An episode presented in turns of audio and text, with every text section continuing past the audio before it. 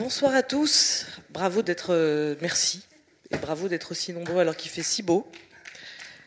Vous êtes venus. On va parler lumière en même temps, donc ça va. Euh, quelques mots, moi je, vais laisser la place aux, à nos intervenants émérites que je salue et que je remercie.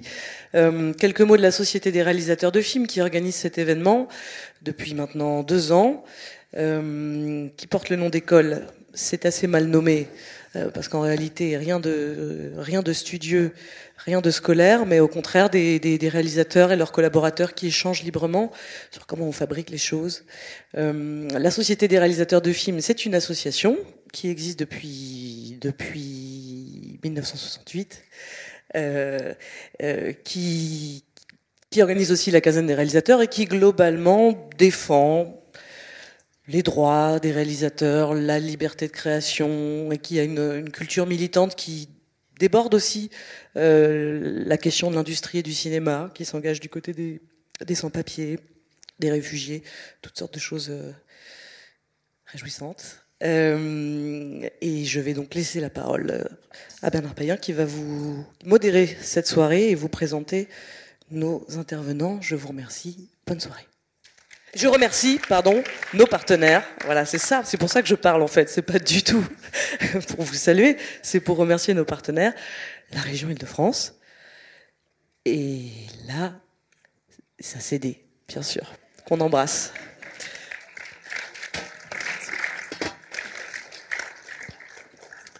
Bonsoir à tous. Euh, merci d'être d'être ici avec nous. Alors, je vais vous présenter bah, les différents intervenants autour de moi. J'ai commencé peut-être par Daniel Arbide. Euh, bonsoir Daniel. Donc euh, je, vais rappeler à, à, tout le monde que Daniel fait des films depuis la fin des années 90 à peu près. Donc euh, à la fois aussi bien des courts métrages, des essais, et puis bien sûr des longs métrages. donc fiction, je vais rappeler dans les champs de bataille, c'était 2004. Un homme perdu, 2007, et puis Peur de rien, 2015, c'est le tout dernier. Il y a eu aussi un, téléfilm, d'ailleurs, un film pour Arte, euh, qui s'appelait, je crois, Beyrouth Hotel. Voilà. Euh, et euh, Daniel, bah, vous travaillez avec Hélène Louvard, qui est, qui est ici, à vos côtés. alors Hélène Louvard, bah, ça fait aussi, ça fait pas mal d'années en fait que vous êtes directrice de la photographie.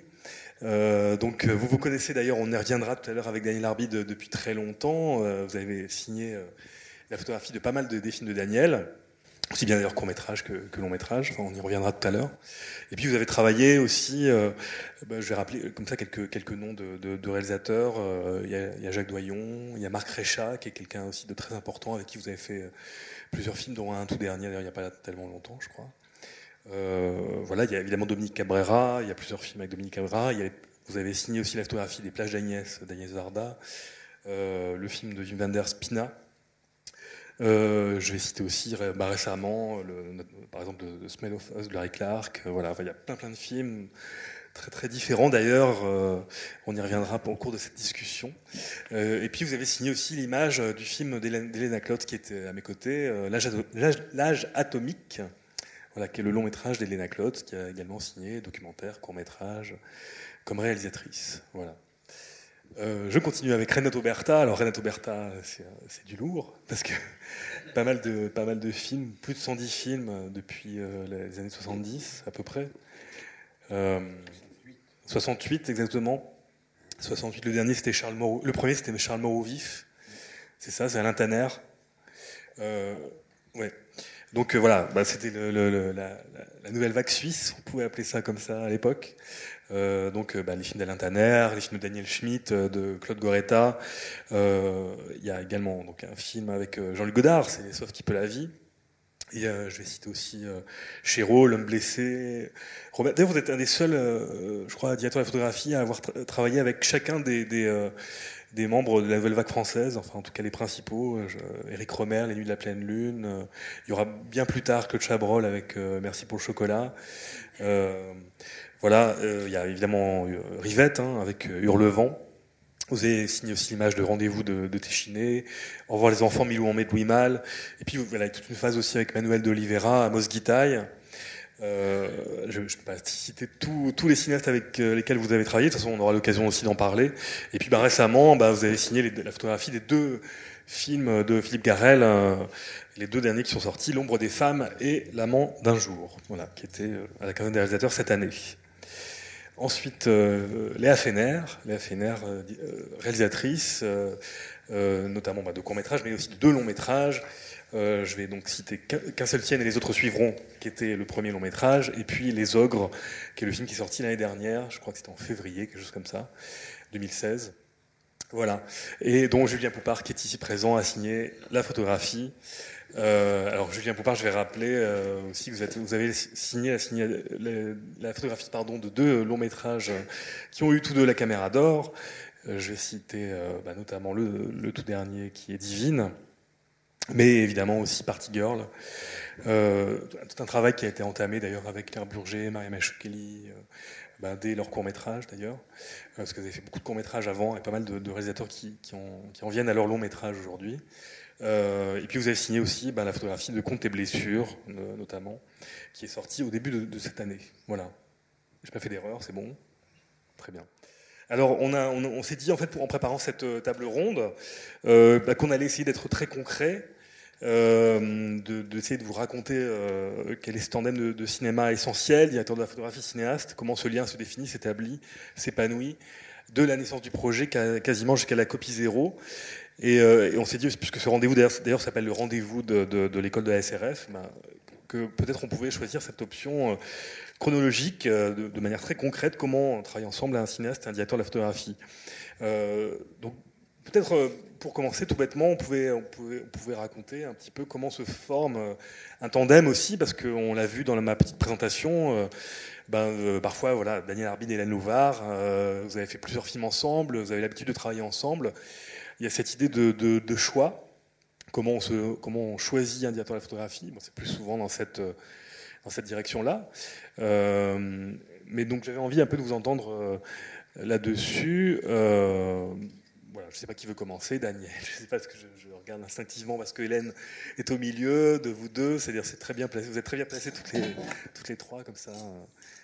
Euh, bah, bah, moi, j'ai commencé euh, à faire des films avec Hélène Louvard. Et je me dis euh, quand même parfois que si je si je serais pas tombée sur Hélène Louvard, est-ce que j'aurais fait des films? Je veux dire, euh, c'est pas parce qu'elle est là, parce que je peux dire plein de choses euh, méchantes sur elle, ce que je vais dire ce soir, mais quand même, euh, la rencontre avec Hélène Louvard était tellement décisive, je pense, avec du recul, parce que moi, j'ai pas fait d'école de cinéma, je voulais pas faire du cinéma particulièrement. je veux dire, vous m'auriez dit un an, un an plus tôt, je vais faire des films, j'aurais éclaté de rire. je l'ai fait comme un défi, comme un, presque un pari avec quelqu'un, presque. Euh, j'ai écrit un scénario, il a eu le grec, le groupe de recherche et d'essais cinématographiques. J'ai cherché, donc j'avais de l'argent, et euh, j'avais le scénario. J'ai cherché des gens pour réaliser mon scénario. J'ai rencontré deux personnes, je voulais que ce soit tourné dans le centre de Beyrouth, et tout le monde a refusé, enfin les deux ont refusé. Un, parce que c'est le centre de Beyrouth, c'était l'ancien quartier juif, et il me dit c'est très politique, est-ce que je peux faire un truc politique? Et l'autre me dit ouais, mais c'est une affaire de femme, est-ce que, qu'est-ce que je vais faire moi avec cette histoire de femme? Une femme qui cherche sa maison dans ce. Et donc, euh, qui est, euh, qui est euh, une femme libanaise, pas, pas, forcément, c'est pas un truc sur le judaïsme ou quoi que ce soit, c'était juste que ça se passait dans le dans, ce quartier. Et donc, euh, je me suis dit, tiens, je vais le faire moi-même. Je sais rien, du coup, comment on fait, mais je vais le faire moi-même pour ne pas rendre l'argent. Et donc, euh, quelqu'un m'a conseillé et m'a dit, euh, faut aller au cinéma, euh, faut voir les films que vous, que vous aimez, il faut écrire aux gens. Voilà, donc je vais voir et j'allais au cinéma évidemment, mais là je, je tombe sur Y aura-t-il de la neige à Noël? Et c'est Hélène qui a fait l'image et je lui ai écrit une lettre. Chère madame, il n'y avait pas de mail à l'époque. Euh, voilà, le film était une sorte de succès absolu, quoi. Et moi, je lui proposais un court métrage à Beyrouth, Fauché. Et donc, euh, elle me rencontre, on se voit au café, et je sais pas ce qui lui a pris, elle m'a dit oui. Et donc, je, lui ai dit voilà, voilà. Et le premier jour de tournage, je dis ça parce que euh, je ne savais rien. Et le premier jour de tournage, c'est une histoire que je raconte souvent, c'est, je lui dis, Hélène, on va faire euh, le décor, il sera, il sera net, et l'actrice, elle sera floue. Et Hélène me dit oui. Avec un travelling. Avec un travelling. c'est vrai, un travelling. Et donc je voulais tout flou, avec un travelling, avec l'actrice euh, floue et, le décor net. Et je serais tombée sur quelqu'un qui m'a expliqué que au cinéma, les acteurs sont nets et les décors, voilà, les acteurs principaux. Et que viens, je vais t'expliquer. Je suis sûre que ça m'aurait braqué. Donc elle, elle me disait oui à tout. Je disais ah tiens c'est facile en fait. Le cinéma suffit que je fantasme le truc et Hélène va le faire. Donc voilà. Donc je lui, je lui, elle sait que je suis, je lui suis redevable d'être là et puis euh, que j'ai toujours du plaisir à, travailler avec elle, même si je fais des films aussi avec d'autres pour voir comment ils font. C'est toujours intéressant de voir comment d'autres font. Comme elle, elle fait des films avec d'autres aussi, donc je lui fais la, pareil. Alors, je veux reprendre un tout petit peu ce que disait Daniel quand elle disait que je disais oui à tout. C'est vrai. Euh, mais disons qu'en fait, c'est pas le fait que je disais oui à tout, mais j'essayais de comprendre, et c'est un petit peu de manière générale, qu'est-ce que veut la personne qui réalise, et que on est là pour les aider à concrétiser, et que euh, on a le droit de tout essayer en tout cas, parce qu'il n'y a pas une loi euh, qu'il faut suivre et qu'il ne faut pas ne pas suivre, disons. Euh, et donc, du, coup, quand elle m'a proposé ça, c'est vrai que elle avait une pensée, elle recherchait quelque chose, et que je pense que au ce stade, quand on a fait ce court métrage, où on n'avait pas les épaules non plus lourdes par des impératifs financiers et des contraintes, euh, ce que nous amène le cinéma des fois, c'est à ce moment-là on peut se permettre d'essayer des choses, et que je pense que c'est en cherchant qu'on trouve. Et voilà, donc alors après, si maintenant, un peu avec des, années d'expérience, entre guillemets, on peut comprendre que cette idée-là n'est pas forcément bien quand le propose le réalisateur ou la réalisatrice, c'est à nous aussi un peu de les guider un petit peu différemment, mais en partant toujours de ce qu'ils cherchent. C'est-à-dire que moi, dans, dans ce que j'essaie de faire, c'est que je pars toujours de ce qu'ils cherchent, pourquoi ils cherchent, qu'est-ce qu'ils aiment, mais surtout ce qu'est-ce qu'ils n'aiment pas. Et c'est là où après, on guide. Alors après, c'est super bien quand on ne veut pas guider, quand on arrive à trouver une espèce de balance et qu'on ait une balance à peu près. Après, on est euh, non pas la guideuse et la personne guidée, mais qu'on trouve quelque chose comme un équilibre. Donc au début, quand on s'est rencontrés, euh, moi aussi je cherchais. Euh, cette histoire de points sur le personnage, enfin sur, pas sur le personnage et sur le, mur qui était net, c'est parce qu'on racontait aussi une ville, donc la ville était importante aussi. Et puis après, euh, quand on grandit entre guillemets, et si on grandit ensemble, euh, en fait, on, voilà, il y, a des choses qu'on sait que on n'aime pas trop, que c'est pas si bien que ça, ou que c'est pas compris et qu'après on essaye de continuer vers des trucs qui sont peut-être plus compris pour un spectateur, mais toujours en recherchant. Voilà. Elena, enfin, c'est important euh, quand on débute. Oui, c'est ce qu'on a fait ensemble. Bah, moi, comment j'ai rencontré Hélène, c'est un peu particulier parce que moi, je, la première fois que, que j'ai rencontré Hélène, j'étais assistante sur un film de mon père et j'ai vu donc Hélène euh, dans la pratique euh, très concrète de ça. Et quand j'ai vu le film après à Cannes, je crois qu'il y avait en même temps le film de Daniel Arbide, Dans les champs de bataille. Il me semble que c'était la même année à la quinzaine. Et les deux films, il y avait un truc qui m'avait saisi dans le travail d'image, c'était que je trouvais qu'il y avait une sensualité, mais de dingue, dans la manière dont elle avait elle filmait les, les acteurs, les, les, héros, et qu'il y avait un truc, vraiment des héros. J'ai vraiment vu des héros au cinéma, que ce soit La blessure ou ton film, il y avait vraiment ce truc qui m'avait vraiment frappé. Et donc, du coup, quand j'ai commencé à réfléchir à qui, avec qui j'aimerais travailler, j'ai regardé d'autres films. Je suis tombée aussi sur un film de Doyon que tu avais fait, je crois que c'était Raja, Raja. Et pareil, alors que c'était tout à fait un autre euh, type d'image, je trouvais qu'il y avait une puissance euh, physique des gens qui étaient à, l'image. Et ce truc-là, très charnel d'Hélène, d'un film à l'autre, même si l'esthétique était différente, il y avait pour moi, en tant que réalisatrice, c'est vraiment ce qui m'intéresse, il y avait vraiment le corps de l'acteur et la libido, du regard, qui était au centre de ces films que j'avais vus que tu avais fait. Donc j'ai appelé Hélène j'ai pas osé lui dire Est-ce que tu veux faire mon film? Je lui ai demandé si elle avait un assistant me conseiller. Et Hélène m'a dit Non, mais tu rigoles, enfin, pourquoi tu me proposes pas? Et j'ai dit Bah, j'osais pas. Et en fait, on est parti sur mon, premier film, qui était en plus un court métrage au départ avec très peu d'argent, un peu la même. Euh, et on, a, on est parti dans, dans voilà, c'est comme ça qu'on s'est rencontrés en fait. Voilà si, on s'en tient aussi euh, au fil rouge des réalisateurs, Léa, c'est autre chose. Il y a eu une première expérience d'un long métrage avec, qui s'était pas très bien passé avec un chef opérateur. On va pas forcément rentrer dans les détails, mais en tout cas, ça, mettait en condition pour aborder le deuxième long métrage et pour, euh, et pour cette fois-ci peut-être ne pas se tromper ou choisir la bonne personne euh, pour faire le film. Ben, après, on peut rentrer dans les détails, parce que ça fait aussi partie de ça. Hein. Enfin, faire un film, c'est parfois aussi se tromper de collaborateurs et après continuer à lutter, essayer de, malgré tout, euh, arriver à, maintenir le cap de ce qu'on désire faire comme film. Mon premier film, c'était qu'un seul les autres suivront. Et c'est aussi des aléas, euh, ce choix-là. Moi, j'avais commencé à choisir un chef opérateur qui est parti pour un film aux États-Unis qui n'a jamais fait d'ailleurs, mais bon, qui m'a laissé deux semaines juste avant le tournage euh, sans chef opérateur. Et je sais pas, j'imagine qu'il y a aussi des étudiants réalisateurs. Voilà, je suis retrouvée avec une semaine à rencontrer plein de gens dans un état comme on peut être à ce moment-là assez fragile. Euh, et puis c'était un premier film et j'ai eu, j'ai privilégié la filmographie comme j'étais impressionnée par le travail de cette personne, à la qualité d'échange euh, de notre rencontre parce que peut-être c'était le premier film et je voulais être rassurée. Enfin, voilà.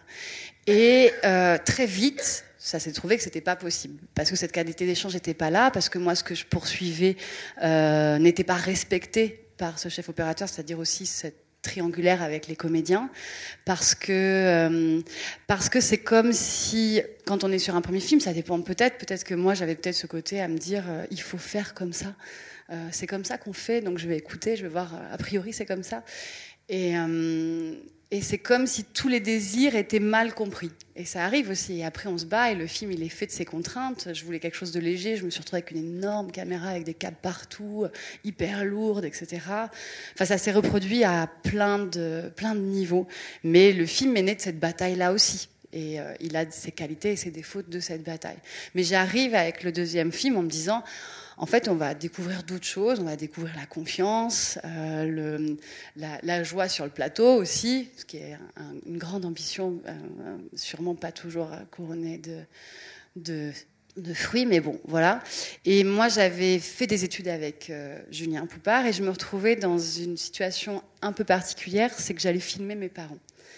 Donc, il y avait plein de questions. C'est-à-dire qu'il il y avait la question de avec qui euh, je m'adjoins comme collaborateur pour aller filmer, euh, pour aller tenter ce côté un peu dingue d'aller faire jouer mes parents des rôles qui leur sont hyper proches, avec qui je suis suffisamment proche, mais aussi suffisamment euh, en distance. Enfin, on n'était pas forcément amis à cette période-là, pour aussi avoir confiance dans son recul, pour être sûr qu'il soit un allié pour me dire non, là c'est pas possible ce qu'on est en train de faire ou tu te laisses avoir par, euh, par tes émotions à cet endroit-là.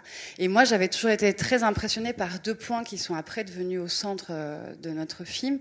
C'est la qualité de regard sur le jeu. Je sais pas comment que pouvait avoir euh, Julien et sa capacité d'intégrer dans l'écriture du cadre quelque chose qui s'apparente presque à de la danse. Voilà, quelque chose où je sentais son corps actif. Alors ça peut être de la, enfin, du désir pour les comédiens, ça peut être, mais son corps actif d'une manière très particulière qui me semblait particulièrement correspondre à ce mouvement-là que je cherchais à développer dans le film. Et après, c'est vrai que euh, dans les discussions, j'ai tout de suite voulu qu'on parle concrètement de enfin, être sûr qu'on parlait du même film dans les premières discussions euh, ensemble. Voilà, être sûr de ça dans le début, être, être comme tu disais, bah, je, voulais aussi faire toutes les choses en contre du premier, mais euh, voilà, voilà les raisons du pourquoi du, choix, euh, en gros, mais.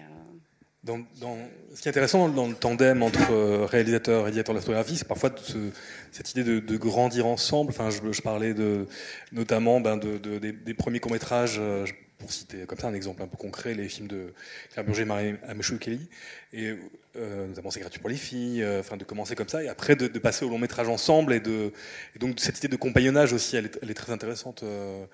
Ouais, c'est sûr que moi j'ai fait beaucoup de. Quand je suis sorti de l'école, j'ai fait beaucoup de courts-métrages, vraiment beaucoup. Après, il se trouve que j'étais un très mauvais assistant, que du coup j'étais un peu assistant d'un opérateur qui s'appelle Yves mais j'étais très mauvais. Donc il fallait que je, trouve une solution. Et du coup, j'ai fait beaucoup de courts-métrages, mais vraiment beaucoup. Et c'était. Euh, en même temps, moi, j'ai toujours cru dans cette idée de, de génération de, de cinéastes, de choses comme ça. Donc, je, voilà, je m'étais dit. Enfin, c'était super, cette période où je faisais plein de courts-métrages, je rencontrais plein de réalisateurs différents. Et j'avais l'impression qu'on parlait tous le même langage, qu'on était tous euh, euh, en face. Quoi. Et du coup, bah voilà, après, ça s'est fait vraiment progressivement. Et naturellement.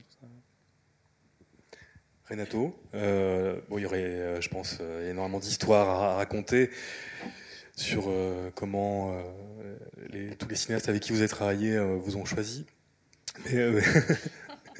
Mais, on, pourrait, parler de, on pourrait parler de Garel parce qu'il y, y, a quelque part, si Garel vous choisit pour ces deux derniers films, c'est aussi, entre autres, hein, le fait que vous avez travaillé avec Godard, que vous avez, enfin, vous avez, vous avez aussi ce c'est une de ses références aussi, euh, il, a, souvent dit. Enfin, entre autres. Oui, oui, mais pas seulement Godard.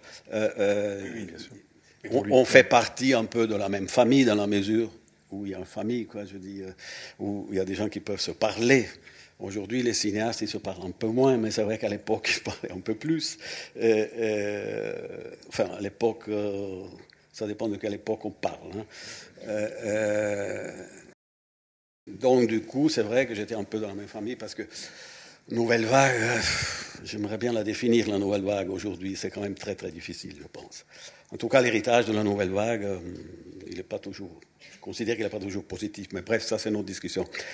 Euh, le, oui, moi, j'ai plutôt la tendance à. Quand je rencontre des metteurs en scène, j'ai plutôt la tendance d'avoir mon rapport qui va bien au-delà du cinéma, de voir un peu si, si, si on se comprenne. Et c'est vrai que, que, euh, ça m'est arrivé plusieurs fois euh, de rencontrer des cinéastes et de m'apercevoir que le même mot, il ne veut pas dire la même chose pour tout le monde. Euh, donc du coup, tu essayes de, de, de trouver des, des... Et ce qui me paraît vraiment important, c'est ce que disait Hélène, c'est de savoir un peu qu'est-ce qu'un cinéaste cherche. Et du coup aussi de qu'est-ce qu'il trouve, parce que des fois on cherche une chose et on trouve tout à fait autre chose. Et dans quelle mesure cette autre chose fait que ça devient quelque chose qui nourrit d'une façon ou d'une autre un film, euh, un film en attendant le projet et qui va au-delà du scénario. C'est pour ça qu'il y a quand même un chapitre qui est quand même très important, ça me paraît, c'est le scénario. J'aimerais bien qu'on puisse parler un peu. Commençons, rentrons en vie du sujet euh, avec le, ce scénario qui est le premier euh, finalement document que vous recevez. Euh, souvent, souvent, c'est vrai. Moi, ça m'est arrivé plusieurs fois de recevoir un scénario. Ils me disent bon ben voilà, est-ce que tu veux tourner ce film? Je lis ce scénario. Oui. Je le mets de côté. Je dis attends, maintenant il faut que je rencontre le metteur en scène et voir un peu qu'est-ce qu'il veut en faire de ce scénario. Quel type de rapport il a à ce scénario? Et là, effectivement, c'est d'essayer de comprendre un peu qu'est-ce qu'un metteur en scène il, cherche et pour moi, la chose la plus difficile, dans la mesure où je peux généraliser, c'est de vraiment comprendre qu'est-ce qu'un cinéaste il a vraiment envie de filmer. Et, mais, dans l'intime, hein, je dis pourquoi il a envie de faire comme ça plutôt que ça? Et là, on rentre sur un terrain qui est bien au-delà du scénario et c'est quelque chose, en tout cas, moi, ça m'excite assez de comprendre. Mais ça implique justement des rapports euh, euh, euh, vraiment profonds. Quoi. Je dis, pour moi, c'est un, un, peu une histoire. disons que j'aime pas trop arriver le premier jour de tournage. Bonjour, c'est moi l'opérateur. Oui, bon, alors comment on fait? Je dis, Non, pour moi, c'est impossible. Ça m'est arrivé. Ça m'est arrivé. Mais, mais disons que je préfère passer par, en tout cas par un scénario, tout en lui donnant pas une, une importance absolument capitale. Parce que ce qui est vraiment important, c'est ce qu'on en fait du scénario. Ça, c'est vraiment essentiel. Pour moi, un scénario, c'est, enfin, théorique. Euh, euh, c'est un document tel qui permet à, une équipe de fabriquer un film. Et c'est un peu comme les dessins d'architectes. Euh, c'est vrai qu'un scénario à lire, si c'est un vrai scénario, c'est pas toujours facile. Je parle d'un vrai scénario parce que je considère qu'aujourd'hui, les scénarios, ils sont plus écrits de la même façon. Je pense par exemple en Italie, à l'époque, on faisait, il y avait euh, une page euh, séparée en deux. D'un côté, il y avait le son, de l'autre côté, il y avait l'image. Donc, grosso modo, les dialogues et de l'autre côté, l'image. Et c'est vrai qu'à lire ça, c'était vraiment très fastidieux et c'était difficile de rentrer. Et du coup, euh, pour des raisons, à mon avis, seulement de financement, les scénarios, ils sont écrits de plus en plus en une forme littéraire. Et, à quoi ça sert les scénarios? Dans le 90% des cas, c'est pour financer des films. donc voilà, très souvent, euh, euh, euh, on est confronté à, dire, bon, ben ok, maintenant, le film est financé, allez, maintenant, qu'est-ce qu'on en fait de ça? Et, là, il y a quelque chose qui se passe qui est vraiment intéressant. Ça m'est arrivé plusieurs fois de lire des scénarios avec des metteurs en scène. Ça, j'aime bien. Ça dépend beaucoup des metteurs en scène, mais je ne sais pas, avec Alain René, ça m'est arrivé deux fois de lire vraiment en profondeur un scénario, mais de passer une semaine. Et que ce n'était pas, seulement, pas seulement des choses liées à la photographie, oh là on fait on fait ça, non, non, pas du tout. Mais ça permet de rentrer dans un film et du coup, tu dis, ah tiens, voilà, la, photographie, elle s'impose, je dirais. C'est des choix qui se font euh, sur la base de ce travail. Enfin, là, je peux continuer pendant des heures. J'ai une mini question un peu, un peu banale, mais est-ce que ça vous est arrivé de lire un scénario où vous vous êtes dit ah, c'est vraiment pas terrible, mais d'avoir une intuition, de vous dire, et quand vous rencontrez le réalisateur, d'un coup, là, vous avez ah un vrai désir pour le projet. Je dis, euh, si je pense à Sauf qui peut, le scénario, c'était quelque chose dont vous ne comprenez rien, et, bon, ça, ça, voulait rien dire. Mais, mais, pour Godard, un scénario, c'est toute une pratique liée à ces papiers-là. Et vous, qu'est-ce qu'il vous a dit, par exemple? Pardon? Vous, comment il vous a parlé de son film et qui fait que vous êtes entré dans, le scénario autrement Il ne parlait pas beaucoup du film. D'accord, mais alors. Il ne parlait pas beaucoup du film, on faisait. C'est-à-dire que euh, Godard, c'était à l'époque, bon, quand, on a commencé, bon, à part le fait que là, on était deux, attention, hein, on était deux opérateurs engagés au même titre, mais on était trois à la caméra, donc on, se partageait bêtement le travail. Donc, euh, c'était avec Willy Luchansky, on était amis, donc on se partageait déjà le travail, ça d'une part. D'autre part, quand il y avait des problèmes. Et, c'était lui qui me dit, oulala, là là, j'en peux plus, vas-y toi sur les barricades maintenant.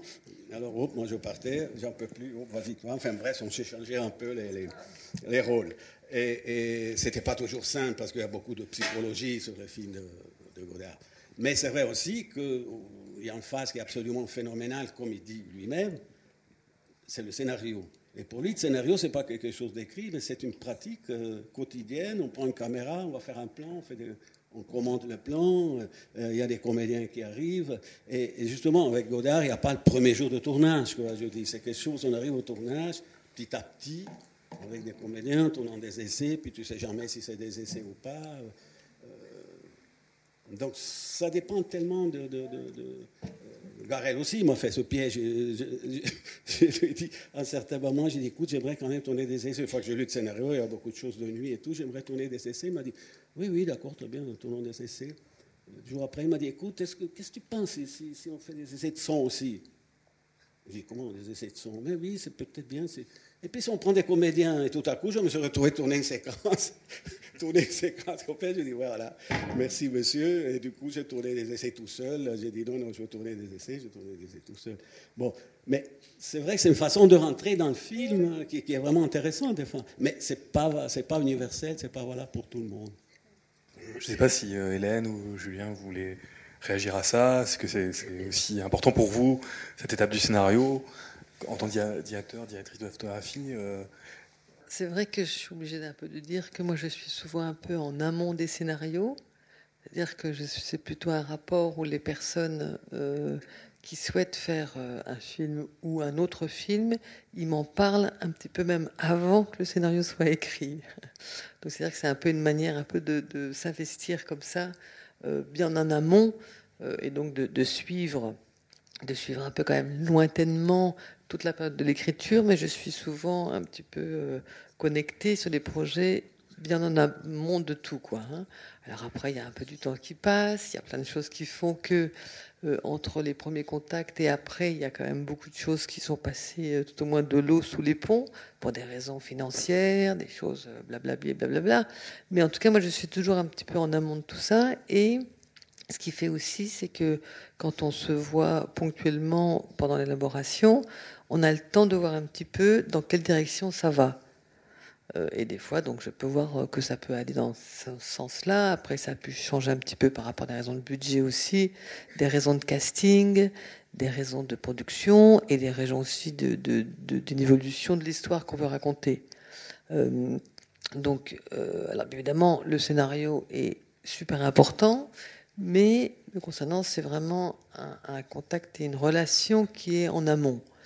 Et puis, ça me permet aussi, parce que je trouve que c'est quand même ça le, très important, en tout cas pour moi, c'est-à-dire que euh, quand on est opérateur, ou tout au moins euh, quand on concrétise un travail avec une personne, euh, un réalisateur ou une réalisatrice, c'est qu'on est là, surtout si on est là en amont, pour essayer de comprendre qu'est-ce que cette personne-là, surtout quand elle écrit le scénario, a dans la tête. C'est-à-dire que si elle fermait les yeux, plus ou moins, ou s'il était plus ou moins entre guillemets sous hypnose, quel genre d'image elle voit, mais quel genre d'atmosphère. Et que si on peut dire que, moi je pense que ce qu'on fait, c'est un peu euh, notre fonction à nous, à nous trois opérateurs ici, c'est un peu de concrétiser des rêves éveillés des trois autres personnes qui sont là, en gros. C'est-à-dire qu'on est là pour ça. Après, on a des outils, on joue avec tel ou tel outil, etc. Mais c'est un petit peu ce qu'on fait quand même. Hein. Après, on a. Eh, oui, oui, oui, pour aider. Alors après, on a d'autres partenaires, mais c'est ça. C'est-à-dire que. Oui, oui, oui, mais on est. Mais... Oui, mais disons que même s'ils ont des idées bien arrêtées ou pas, on est là pour essayer de concrétiser. Alors des fois, on concrétise pas dans le bon sens parce que c'est difficile de savoir exactement qu'est-ce que veulent les personnes, et des fois on s'avère que on n'est peut-être pas d'accord et qu'on a cru qu'on a, pensé avoir compris, mais en fait on n'a pas compris. On pensait qu'il voulait quelque chose comme ça, mais en fait c'était quelque chose comme ça. Bon, c'est compliqué, hein. c'est un monde un peu complexe, mais c'est en fait euh, la personne qui réalise. Sinon, on fait un travail intimement sérieux. On a une petite clé euh, de leur esprit. Et cette petite clé de leur esprit permet de savoir qu'est-ce qu'ils veulent visuellement. Alors justement, il y a deux exemples autour de, autour de On peut peut-être euh, s'attarder juste cinq minutes dessus. Enfin, sur aussi bien pour Elena que pour Daniel, euh, comment ça s'est passé pour l'âge atomique et pour, euh, par exemple, dans les champs de bataille ou Peur de rien?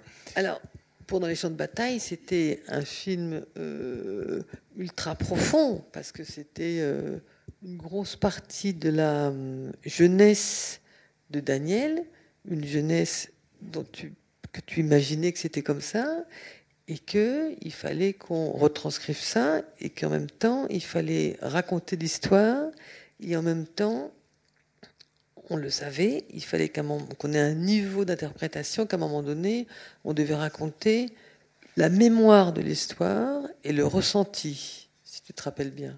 C'est-à-dire qu'en fait, on a un niveau où on raconte l'histoire, et en même temps, on a un niveau de on ressent des souvenirs et il faut les retranscrire, ce qui est déjà un, niveau différent de filmage.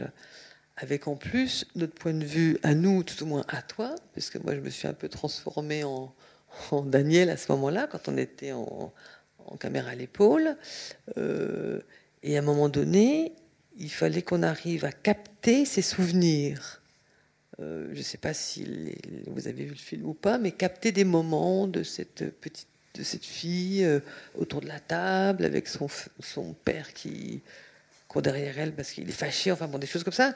Il fallait qu'on essaie de cristalliser ces moments-là, et c'était des moments que toi tu avais dans la tête, et j'étais là pour les concrétiser. Et c'est des rêves, hein, euh, euh, c'est une forme de rêve, je ne sais pas comment on appelle ça, mais moi j'étais là pour le, le faire en lumière, et puis si à un moment donné la caméra devient subjective, c'est-à-dire à l'épaule, ben, à un moment donné, on est là. C'est-à-dire que euh, je deviens un petit peu euh, ton esprit. Et, dans les champs de bataille, c'était un peu ça. Quand je dis dans ton esprit, de filmage, pas ton esprit en tant que toi, bien évidemment. Juste de filmage. Quand le moteur tourne et qu'on est à l'épaule et qu'on y va, il faut bien qu'à un moment donné, je ressente comment toi, euh, tu veux les trucs et comment tu voulais les exprimer, ces moments de, de, de, souvenir. Donc ça, c'était pour les champs de bataille. Après, oui, et, on s'était dit que le film va être dur. Oui. Hein, dans, dans, dans, mes notes et dans tout ce que je te disais, c'est que c'était une page euh, que j'allais tourner c'était pas tout à fait ma vie, hein. c'est quand même du cinéma, c'est romancé, c'est écrit, mais je pars de ma vie pour euh, voilà, c'est effectivement raconter un souvenir euh, et, le cristalliser. Le cristalliser et à la limite même aujourd'hui je me dis est-ce que euh, le film est fidèle à, il n'a pas pris la place de mon souvenir de de, cette période-là? Est-ce que ma vie était plus difficile ou plus heureuse que ce, que ce film-là, par exemple? Je confonds mes souvenirs et le film ce que je, je. Oui, oui c'est ça. Voilà, et c'est ça ce que j'aime, c'est quand tu confonds, tu sais plus si le film est ta vie ou le, la, vie est ta vie, ou tu sais plus. Enfin, aujourd'hui, je ressens ça par rapport à dans le champ de bataille. Et puis, et d'autres films qui avancent euh, au fur et à mesure. Mais c'était la dureté. Je me suis dit, tiens, ce film, ça va être comme une page tournée. Et, et le dernier, c'était plus la lumière. Oui. C'était l'éclat de lumière. C'était, euh, dans le champ de bataille, c'est aller vers le noir, dans la lumière. D'ailleurs, Hélène, elle faisait que du, euh, elle, fermait toutes les fenêtres, elle faisait des percées de lumière pour aller vers le noir. C'était le noir notre base. Et là, c'était aller de la lumière. On travaille avec le soleil pour aller vers euh, le, voilà. Tout était la couleur et le l'éclat. C'est deux choix aussi euh, de, supports différents parce que euh, dans les champs de choix c'est Super et euh, numérique pour Peur de rien. Oui. Mais, mais ça. Ça, ça c'était des choix. Oui. Vous auriez pu tourner en Super 16 aussi. Oui, oui. Disons que, que ça, ça sera peut-être un autre débat, mais la, caméra ou le support, c'est qu'un stylo. Hein. Alors après, il faut savoir ce qu'on y met dedans et qu'est-ce qu'on écrit. C'est-à-dire qu'on on peut faire comme ça ou comme ça, comme ça avec telle ou telle caméra, ça n'empêche que ça reste qu'une caméra qui capte un truc. Après, on éclaire un peu différent en fonction du support, mais l'écriture reste la même. Le grand changement n'est pas euh, énorme. Et si justement on parle de, caméra, on était en Super 16 pour le champ de bataille. Avec Elena, on a, on a fait le film L'âge atomique avec un petit appareil photo, euh, le 5D ou le 1D. Et là, le seul truc qu'on on avait envie, c'est que tu avais un scénario très précis, très peu de temps, beaucoup de nuits, mais on avait une réelle envie euh, d'inventer des trucs et de, s'amuser, mais profondément. Quand je dis s'amuser, pas comme des, gens qui s'amusent, mais d'aller loin vers des, choix, de, de, se permettre tout ce qu'on veut, et parce qu'on avait quitte à avoir une petite caméra qui est, un appareil photo où on appuie et ça fait rec, autant qu'on s'amuse et qu'on euh, éclate l'image par tout ce qu'on veut pour faire peut-être un peu de poudre aux yeux, mais au moins on fait de la poudre aux yeux et on aime ça et ça nous plaît. Et si ça nous plaît, peut-être que ça peut être communicatif par rapport à un spectateur. Et c'est vrai que l'atomique, c'est une espèce de, bombe d'énergie par rapport au personnage, par rapport à l'histoire, mais par rapport à ce qu'on s'est amusé à faire.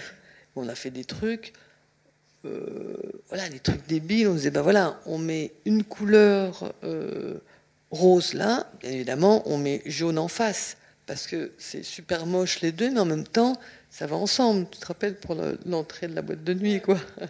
Enfin, des, ben, des, trucs un peu ridicules, mais qui, on avait du punch. On avait une petite caméra, donc plein de punch, parce qu'on contrebalance euh, et on essaye de transmettre un truc qui était aussi lié du sujet, avec ces deux garçons qui euh, allaient euh, à Paris en, en, train de banlieue pour aller s'éclater.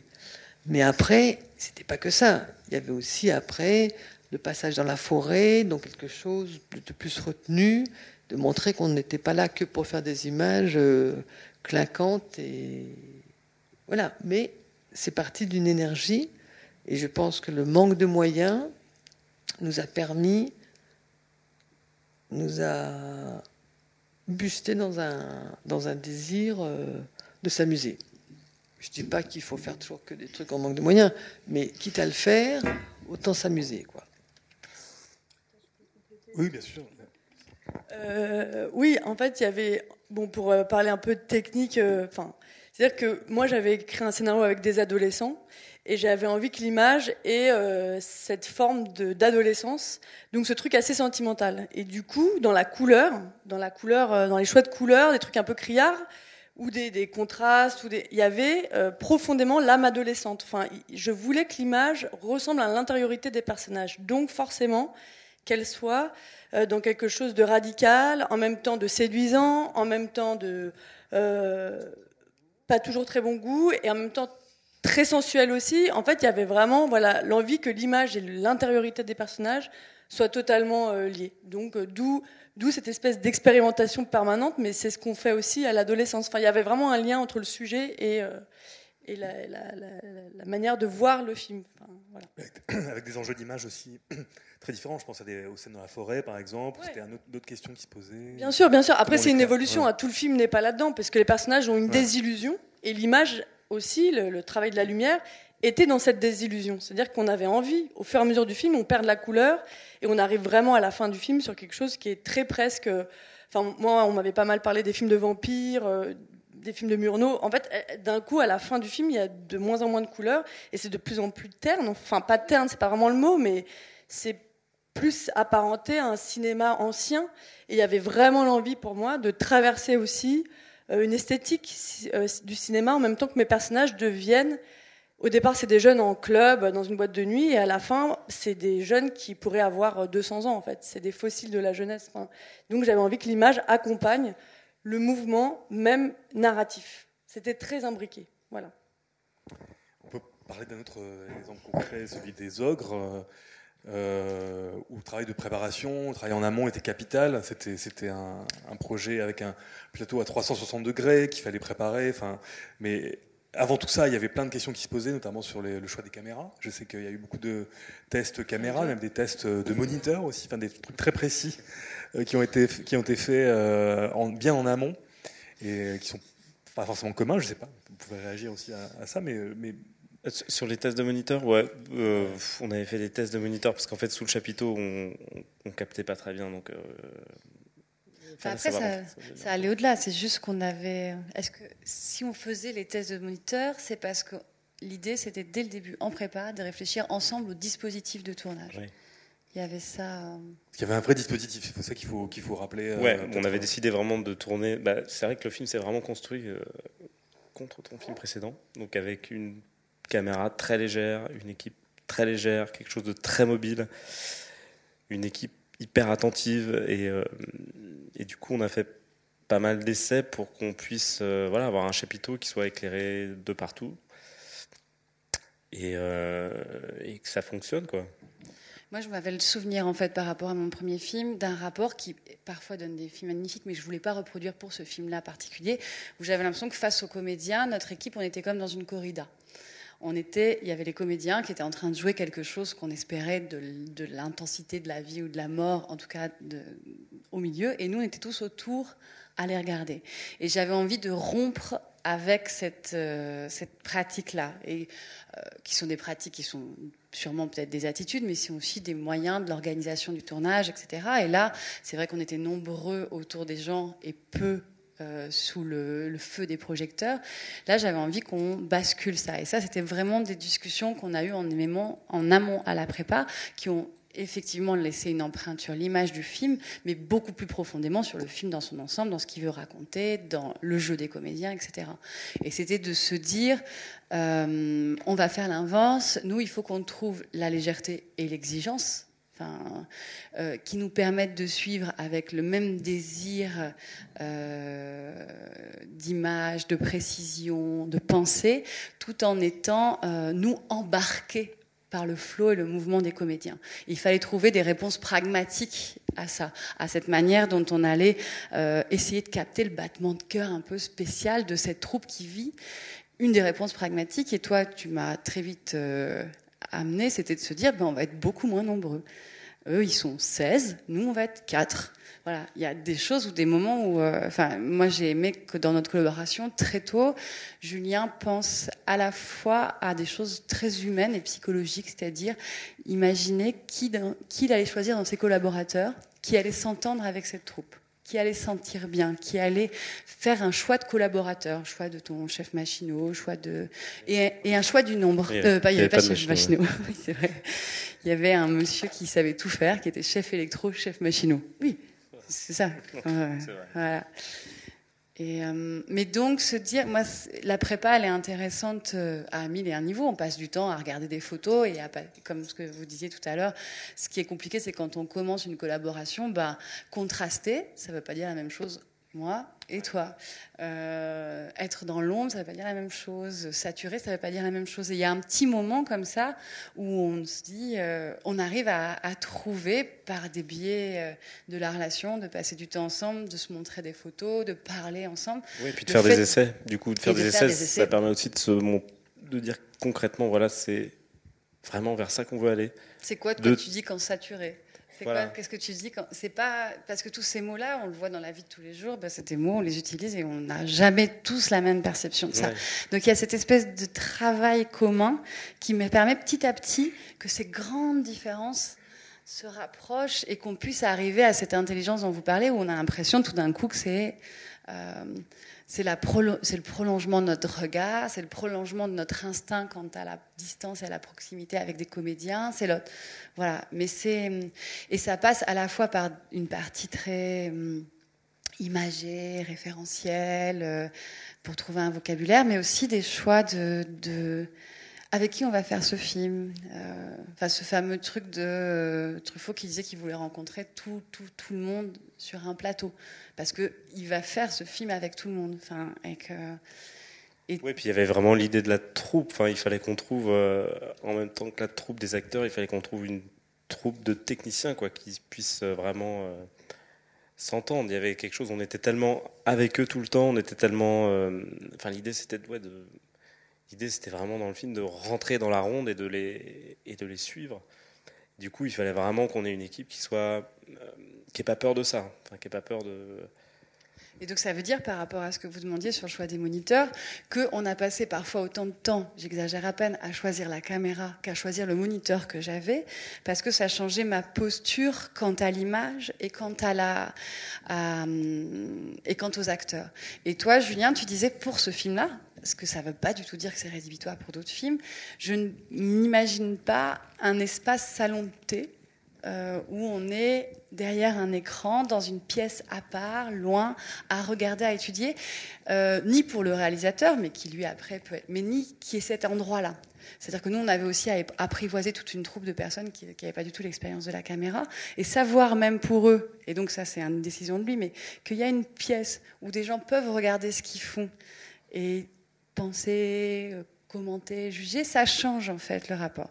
Et moi, je trouvais ça super de pouvoir discuter de ces choses-là très concrètes, c'est-à-dire, euh, bon, bah non, ça va être un moniteur comme ça, euh, pas de super bonne qualité, mais qui me permet de suivre les choses, parce que tant pis, la qualité, ce ne sera pas ce qui est le plus important. Ce qui est le plus important, c'est de pouvoir être moi aussi embarqué.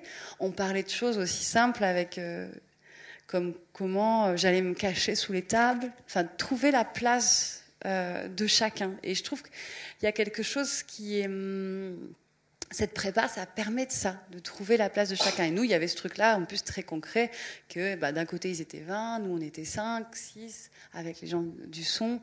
Comment on allait euh, organiser ça? Donc, le choix du moniteur était long. Voilà, c'était hum, est-ce qu'il est bien, est-ce qu'il est maniable euh, Et quand je me barre en courant là-bas, est-ce qu'il continue à tenir Est-ce que je peux arriver à regarder les deux en même temps, à suivre Ça devient tout un tas. Et puis on aurait peut-être très bien fait avec un autre, mais tout d'un coup, c'est aussi toute une étape où on cherche de qu'est-ce qu'on cherche en fait, tous les deux, en étant regardés pour au final choisir le même que Clint Eastwood. bon, bref. Sûrement pas de la même C'est vrai que qualité. ce qui est marrant dans les essais, c'est aussi finalement, aussi- je me rends compte qu'on a, c'est le moment où tu peux encore rêver des choses, enfin tenter des choses, prendre des risques. Euh, ce qui était bien, c'est qu'on a fait les essais avec les, acteurs, et du coup, on a, il y avait comme un début de, vraiment de travail euh, avec eux, de leur faire comprendre que la caméra allait vraiment, parce qu'il y en avait beaucoup qui avaient jamais fait de, qui avaient jamais joué. Du coup, la, caméra allait vraiment les suivre, qu'on allait être dans quelque chose de, voilà, moi j'ai l'impression qu'on a vraiment commencé euh, le tournage presque aux essais. Il y avait quelque chose de, Un peu comme ce que vous disiez. C'est-à-dire, euh, c'est. Alors, moi, je ne me suis pas servi des images qu'on a tournées aux essais. On a fait trois sessions d'essais. On aurait presque pu, mais il y a après des élèves. On avait rasé la barbe de quelqu'un entre eux. Enfin, il y a des choses toutes simples. Mais euh, nous, on avait cette chose progressive qui était du travail. euh, euh, oui, bah, très concret en amont, je me répète, oui. Ouais. Et où quelque chose de l'ordre du- du- de la première fois est quand même sacralisé sur le premier tournage. Moi, je veux y revenir, c'est un choix très important. Qu'est-ce qu'on fait pour donner là euh, à un tournage? Et c'était aussi des choix qu'on faisait conjoints. Mais il y a quelque chose quand même qui se travaille, qui se, qui se dépatouille à cet endroit-là euh, euh, pendant les essais. Voilà.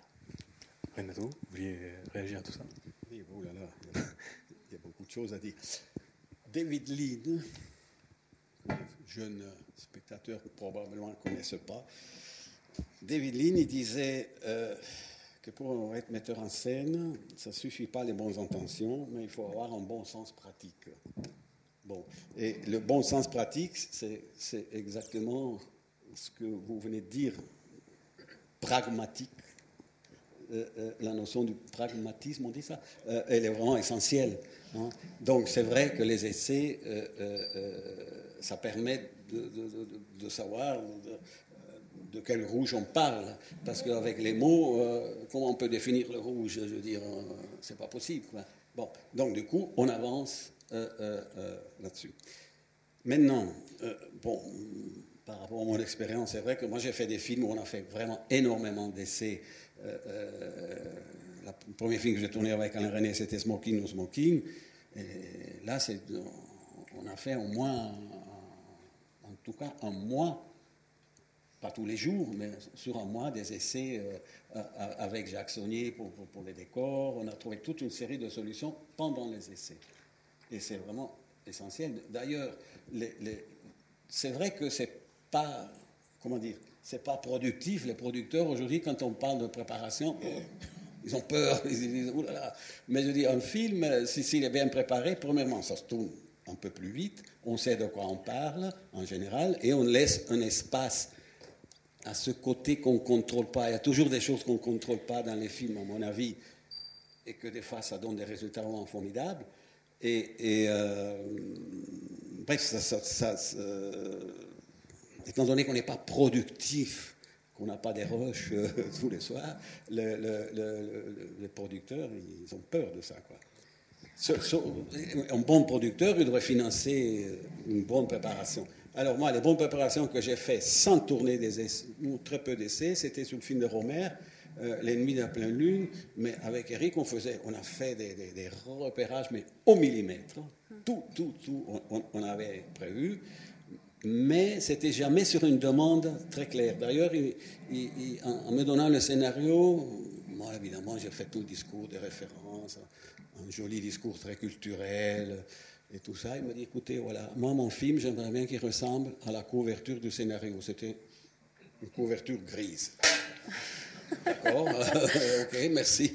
Bon, parce que pour lui, c'était faire du cinéma, c'était pas ça, c'était c'était pas parler des heures euh, sur sur un, sur un, un- un- un- une, une couleur, c'était une façon pratique. Donc du coup, c'est vrai que sur les décors, d'une part avec, Pascal que on a travaillé souvent ensemble pour les décors, et d'autre part. euh, euh, euh, en disant Eric, moi je trouve ça bien, les couleurs, les trucs ici. Elle disait, ah oui, oui, d'accord, très bien. Mais on partait toujours de quelque chose de, très concret pendant tous les, tous les. Mais c'est vrai aussi qu'il y a d'autres metteurs en scène.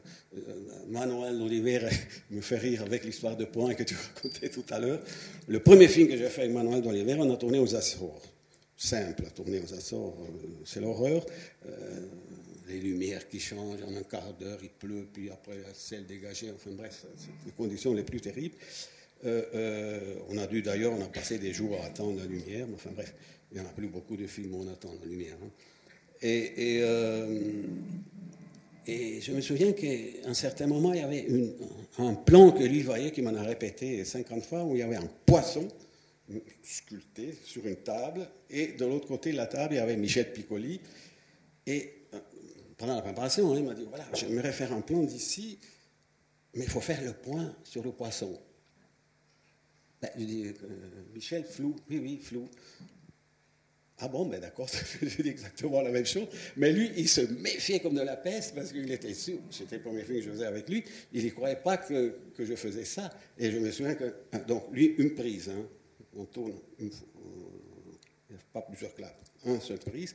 Et je me souviens que dès qu'on a terminé la prise, hop, il s'est précipité à la caméra pour voir si on avait laissé le point sur le poisson. Il, était convaincu qu'on n'y arrivait pas, tu vois. Ça me fait rire les âmes que vous avez citées tout à l'heure. Bref, donc euh, voilà, mais pour, même avec Manuel, lui c'était un grand technicien, il connaissait très très bien la photographie, mais c'était.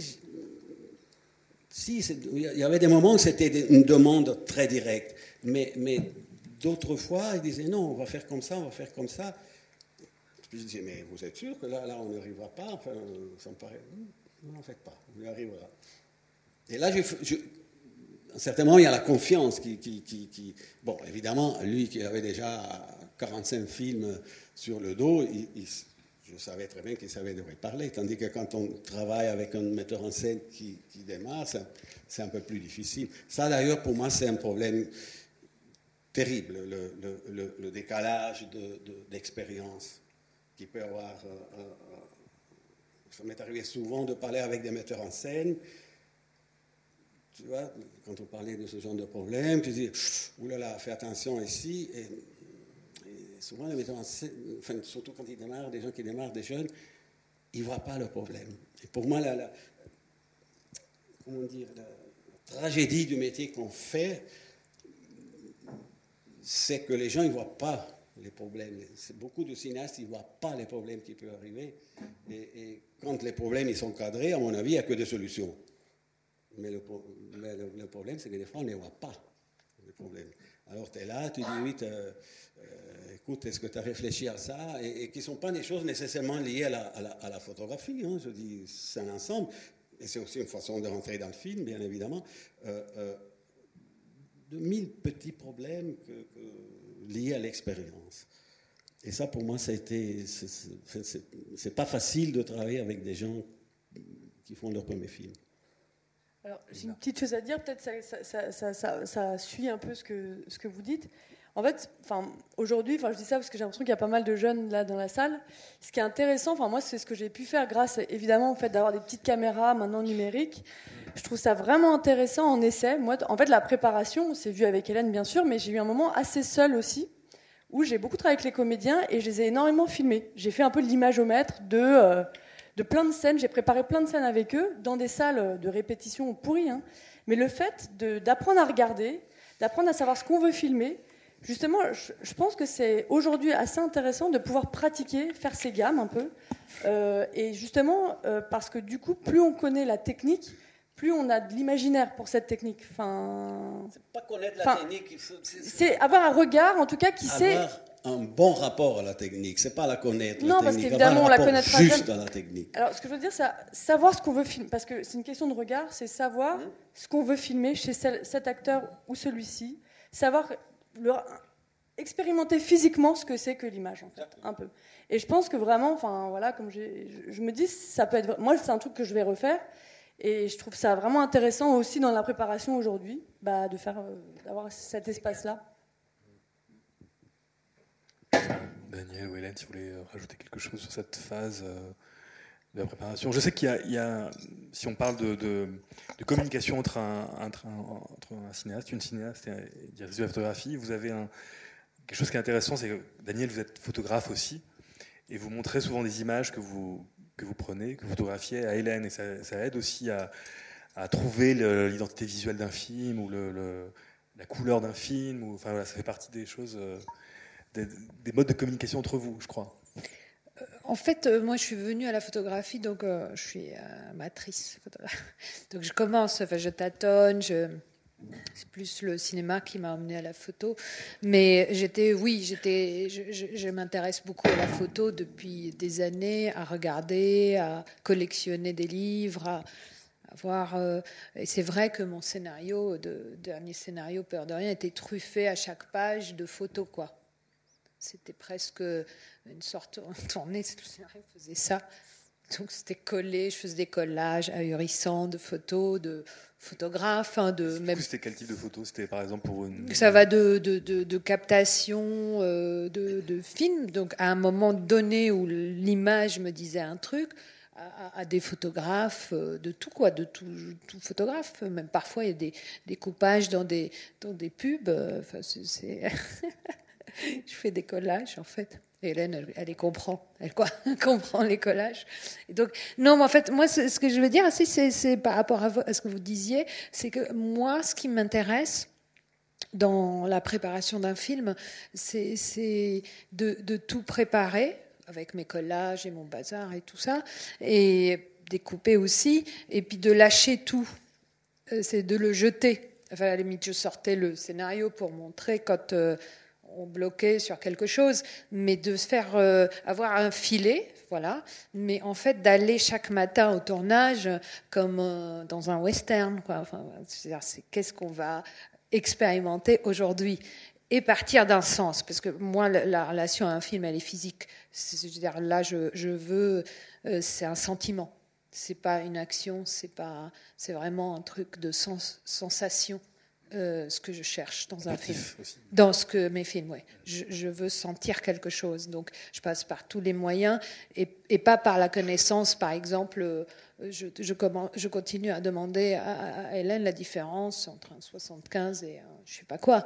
Euh, et je veux rien savoir sur la technique. C'est que je, elle me, elle me met la focale. Et si je la sens, si je sens le rapport à l'image à ce moment-là, on le prend mais il n'y a aucune logique. Il y a un découpage minimum, mais on le, dès, dans les champs de bataille, on ne l'utilisait pas, le découpage. On a découpé ensemble, vraiment, euh, mais on ne l'utilisait pas. Là, le dernier film, j'ai découpé seul pour avoir une idée de... Sécurité, le découpage, du coup? Oui, c'est pour au cas où ça merde. Enfin, je veux dire, au cas où on est vraiment, vraiment... Euh, on a des, problèmes euh, autres de, de production, d'acteurs, de, de, de, temps, de on va chercher le découpage et on le sort, quoi. Et on fait comme on a préparé. Mais en fait, c'est ça, parce que moi, j'aime le risque. J'aime la prise de risque sur un tournage. Et je veux dire, elle, elle, adore les défis. c'est ça. Quand je lui dis qu'on a un problème, ça l'excite. Genre, c'est comme ça que je l'attrape aussi. C'est parce qu'on a un problème.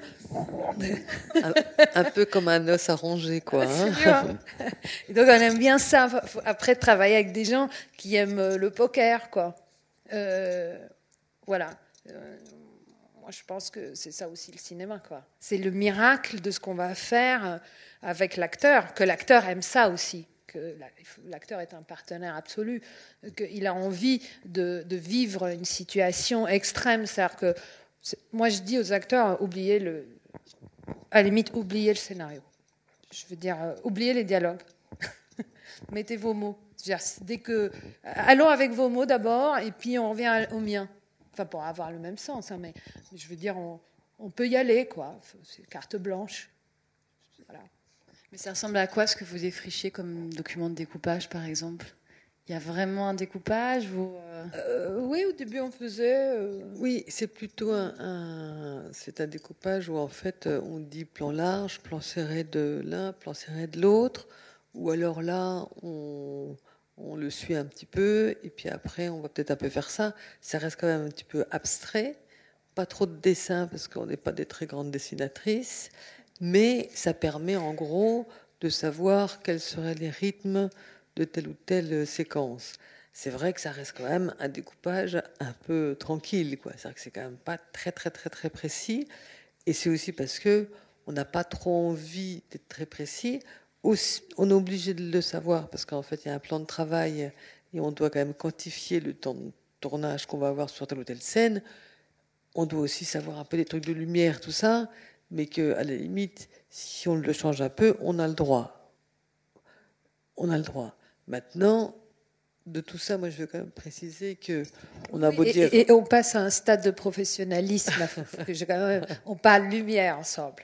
on arrive au ce qui est très rare, très, très, en professionnel. Où moi, je dis Hélène, la lumière, là, et puis les autres nous regardent, genre, où est-ce qu'on va mettre la caméra? Et nous, on discute le ray de lumière qui va passer de là à là, tout ça. Donc, euh, mais ça c'est aussi de la frime, hein, parce, qu'on est obsédé par la caméra et par les acteurs et tout ça. Mais quand même, on a ce luxe-là aujourd'hui avec euh, ce qu'on a, ce a fait quand même euh, quelques, quelques films ensemble. Et puis moi, je m'intéresse de plus en plus à la lumière à, cause de la photo, de discuter lumière. Mais c'est venu aussi. oui, je veux dire, c'est vrai ce que Renette disait. C'est aussi l'expérience. Je veux dire, c'est l'expérience qui serait-ce des rapports de comment on parle un chef-op, de qu'est-ce que chef-op peut être intéressé par quoi. Euh, l'expérience et l'instinct. je, dirais l'instinct, je le préserve, mais l'expérience, elle vient hein, nourrir l'instinct, enfin, en tout cas de garder quand même l'instinct euh, du premier coup, du geste de la jeunesse, quoi, enfin de, de la jeunesse d'un regard, quoi. Mais moi, je dirais aussi que même si on fait des trucs de découpage, on parle de lumière, tout ça, faut pas croire non plus qu'au quotidien c'est un monde idéal, parce qu'en fait, euh, le tournage a quand même des imprévus de dingue qu'on peut même pas imaginer lesquels, et que c'est vrai qu'on est quand même obligé beaucoup de changer, s'adapter, euh, faire d'autres plans parce que c'est la coupure repas et donc il faut vite qu'on fasse d'autres plans. Donc on a beau avoir mis un, découpage merveilleux, finalement ça marche pas. Ou alors parce que les, vous voyez, ou que les, camions sont garés trop loin, ou la camionnette est garée trop loin, donc du coup on commence trop tard, et qu'on peut aussi, enfin il y a plein aussi de ratés. C'est-à-dire que euh, on a beau dire, on a beau dire tout ça, il y a quand même beaucoup de ratés dans ce qu'on fait. Euh, à la limite, parce qu'en fait, on est, on est vulnérable de plein de choses qui se passent. Le seul truc qu'il faut, c'est qu'à la limite, avoir un peu la force et le courage de transformer ces ratés en des choses qui fait que euh, le spectateur s'en aperçoive pas trop, pas trop et qu'on en tire quelque chose de bien. À des moments, on a pu parler de lumière ensemble, euh, mais finalement, on n'a pas pu, on a dû modifier des choses, euh, se contraindre à des choses, faire des choses vite qu'il fallait vite décider parce qu'on a toujours un problème de temps, un truc de dingue, on n'a jamais le temps de rien faire. Donc du coup, voilà. Euh, après, il faut qu'on reste honnête un peu dans les choix et qu'ici on n'a fait pas les bons choix, eh ben tant pis. C'est comme ça et on essaye de se. Oui, mais, mais un réalisateur, c'est ça en fait. pareil pour nous, on a eu neuf jours de tournage on a eu le temps qui était contre nous tout le temps. C'est-à-dire qu'il fallait, il fallait, il fallait faire vite, vite, vite, vite, vite. Et en même temps, voilà, des fois on a fait des trucs un peu moins bien et des fois. Mais du euh, coup, quand, quand, on est dans un truc avec des, des temps très rapides, moi c'est vrai que je partais une scène, un parti pris, hyper fort. Et du coup, j'avais pas beaucoup de plans par scène parce que j'avais. Puis qu'on était toujours en retard. Ouais, mais il y avait un parti pris simple. Euh, il y avait un parti pris simple par scène en fait. Très très simple. Je veux dire, il y avait euh, deux trois plans. Après, moi, j'ai tourné à deux caméras, donc il y a eu. Enfin, on en parlera peut-être après. Non, mais, mais c'est juste deux mots. Enfin, c'est aussi euh, euh, de, l'expérience. C'est comment on a tourné des films quand même un peu difficile dans un peu de temps. C'est aussi un réalisateur. C'est, je me suis dit, c'est quelqu'un qui doit s'adapter tout le temps, avoir cette intelligence de, de, de, de s'adapter et en même temps tenir à ses partis pris. Il doit négocier en mettant en scène. Il négocie sans arrêt. Hein il négocie, il faut négocier avec tout le monde, voilà. les comédiens, avec le temps, avec les producteurs, il faut négocier. Mais pas lâcher, il ne faut pas lâcher, et en même temps, il faut s'adapter. Et c'est vraiment la mesure entre ces deux tempéraments, euh, euh, de où est-ce qu'on lâche, où est-ce qu'on on, s'accroche, quoi. Et des fois, des fois c'est intéressant ce que tu disais, Hélène, aussi. Des fois, même quand on ne fait pas les découpages qu'on a décidés, mais on ne démarre pas en discussion à zéro. C'est pour ça que c'est très important. C'est une façon de rentrer, même en parlant de découpage, même si on ne fait pas ce découpage. D'ailleurs, moi, ça m'est arrivé 50 fois. Tu dis, tu prévois les plans au millimètre, tu installes le travelling le soir avant parce qu'on n'a pas beaucoup de temps le lendemain pour tourner un plan séquence absolument sublime. Les comédiens, ils arrivent. Ils se trompent le texte, mais Donc on refait euh, à la cinquantième fois, dit, je crois que c'est mieux qu'on découpe, tu vois, je dis, parce que là, on n'arrivera jamais. Donc, euh, euh, voilà, c'est-à-dire que ça, c'est les, aléas d'un tournage. Et oh, là, tu es obligé de, négocier. Attends, excuse-moi, anecdote. à Mosguitaille, je me souviens que lui, à un certain moment, on, répétait un plan très compliqué avec le comédien dans tous les sens, ça partait, ça sortait du champ, ça rentrait derrière, devant. Oh là là, c'était un truc assez compliqué. Et puis, c'est vrai que là, on prenait du temps pour mettre en place ces, plans. Et tout à coup, Amos, il vient derrière moi et me dit Écoute, si on fait le contraire. Je dis Comment le contraire? Je dis À la place de démarrer là en travelling, on démarre ici. Oh je dis Écoute, tu sais, c'est trois heures qu'on est en train de mettre en place un plan. Euh, ben, et puis il me dit Non, mais parce que ça se mécanise. Sans que, et là, si on fait le contraire, il va se passer quelque chose. Je dis, bon, ok, attends, laisse-moi virer, on a des lumières dans le champ et tout. Je dis, est-ce que tu prends le risque avec moi? Il m'a dit, absolument. J'ai dit, allez, on y va. Et, on a fait des plans, mais euh, qui ne partaient pas à zéro, une fois de plus. C'était grâce à quelque chose qu'on a mis en place et grâce à ce qu'il me disait lui. Mais c'est vrai qu'il faut le partager avec le metteur en scène, là. Hein, là, j'insiste bien, je dis, tu prends, on prend le risque à deux, là, oui. Allez. Et il y a beaucoup de plans, de, ne sais pas, dans Kadosh, qui ont l'air des plans. Il y a même eu des critiques qui disaient Oh là là, on voyait les gars faire par terre pour les comédiens, ce qui est absolument faux. Euh, euh, qu'on a tourné euh, deux ou trois fois avec ce style d'aventure. quoi. Mais c'est vrai que. comment dire Le moment que tu nous prends la décision, il, faut vraiment qu'avec la mise en scène, il faut vraiment être faut savoir de quoi on parle. Oui, oui. Mais parce qu'il vient du documentaire aussi. Oui, les motivations, bien sûr. Il y a, de ça. Il y a, il y a, de ça, et puis. Euh, ouais.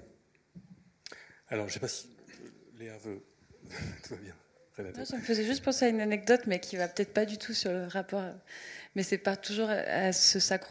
Enfin, où moi, sur mon premier film, j'avais croisé juste avant de faire mon premier film Cavalier, qui m'avait dit "Écoute, je vais te donner un truc. Si tu sais pas quoi faire, installe un travelling, parce que comme ça tout le monde est occupé. ça sert à rien les travelling, de toute façon. Enfin, lui, il m'a dit ça. Hein, tout le monde est occupé et tu peux réfléchir. Mais bon, c'est juste sur ça que je souriais. Donc je me demandais si c'était ça, si c'était ça sa technique à Mosquitaille, s'il avait croisé Cavalier ou pas, s'il pouvait réfléchir. Mais bon, bref, en tout cas, ça c'était mais c'est parce que ça, c'est quelque chose que moi je trouve qui est très déroutant parfois sur un plateau et qui s'est pas du tout euh, fait là deux. C'est ce moment où les choses euh, semblent être euh, complètement réglées, qu'on est emprisonné dedans et qu'on a l'impression, justement, cette fameuse négociation avec tous les compromis qu'on doit faire nous fait perdre notre langue, notre voix, notre regard. Voilà. Et c'est vrai que moi j'avais cette inquiétude-là et c'est pour ça qu'il y a eu ce travail en amont. Euh, vraiment de se dire à quoi ça va ressembler notre tournage, comment on peut. Et on s'est retrouvé avec des situations complètement différentes. C'est-à-dire, moi, j'avais une idée en tête, j'avais dit, je veux du temps. Que ça. Ah bah que du temps. Mais tout le monde dit ça. Mais après, c'est quels sont les sacrifices qu'on est capable de faire euh, avant. Et il y a eu deux, trois idées qui étaient déjà même au scénario. Au scénario, je me suis dit, OK, donc je vais arrêter les 70 lieux de tournage. Je vais prendre deux espaces de tournage. Donc comme ça, il y a une concentration euh, qui va se faire. Et il y a eu cette idée que proposait Julien de dire, on va être ce fameux plateau à 360. Mais c'est... Hum, c'est comment se créer une liberté par un inconfort aussi. C'est euh, se mettre dans une espèce de lieu euh, fragilisant parce qu'on on ne sculpte plus la lumière à chaque plan. On essaie de la penser comme euh, au départ, complètement. Et après, d'ajuster sans cesse par la qualité toi, de ton regard, euh, par l'angulation, par l'attention, par la danse, pour que ce qu'on recherche en termes d'image, de, de, picturalité persiste, même si euh, les choses ne bougent plus. Enfin, en termes, je ne sais pas si toi tu veux parler de ça. ce qu'on pourrait dire, c'est qu'on, je me rappelle qu'on avait un document de, de découpage et ce qu'on s'était dit, c'était justement que nous, qu'on ne mettrait pas de plan large, de gros plans, de choses comme ça. On mettrait rien de tout ça. Et que du coup, euh, c'était, vraiment un document hyper intéressant, je trouve, de ne pas forcément réfléchir au plan qu'on va faire, mais à, à l'idée, au rêve qu'on avait envie de. Voilà, par rapport à une séquence ou tout ce qui tout ce qui n'était pas forcément dans le scénario, mais qu'on voulait raconter par l'image.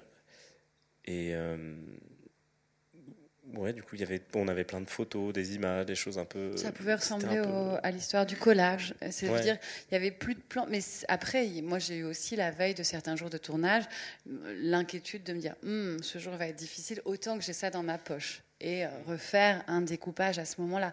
Mais on avait eu cette envie de se dire le découpage doit être un objet qui va faire part de toutes nos interrogations ou des, espèces de lignes de sens qu'on veut absolument pas perdre. C'était comme des balises. Le découpage, c'était à chaque scène, c'est quoi la balise? Et se le dire conjointement pour que même si moi je l'oublie, ben, Julien il dit attends, c'est ça qu'on cherche dans cette scène-là. Est-ce que tu es sûr que ce qu'on est en train d'imaginer, d'inventer ce matin euh, comme euh, découpage euh, sur le lieu va dans ce sens de scène Mais on s'était mis d'accord sur quelque chose. vous, vous, découpiez le matin ou vous avez découpé avant? On découpait le matin. Enfin, le, film Les Ogres, vous découpez chaque matin Il n'était pas pré-découpé? Non. Pas du tout. Enfin, après, on le verra peut-être avec les extraits, mais il y a, on a, on s'était dit sur le film, on va pas avoir de principe. On va euh, réajuster selon ce que chaque scène demande. Euh, donc il y a des scènes qui sont extrêmement découpées, mais qui étaient quand même malgré tout décidées sur les lieux avec les comédiens le matin et des scènes où on a développé un autre euh, système, c'est-à-dire être très d'accord sur certaines lignes de force, le mouvement, le panneau, euh, cette espèce de... Nous, on cherchait, euh, il n'y a pas longtemps, c'est drôle, j'ai lu la fin de Vernon Subutex 3, et il parle de, des convergences, je ne sais pas si certains l'ont déjà lu, et il parle de comment, à la fin de ces trans, il voit l'énergie ça matérialise, sans prendre de drogue ni rien, l'énergie entre les gens. Et euh, moi, sans avoir encore cet exemple, parce qu'il n'était pas sorti, le film, c'est ça que je voulais qu'il fasse, lui.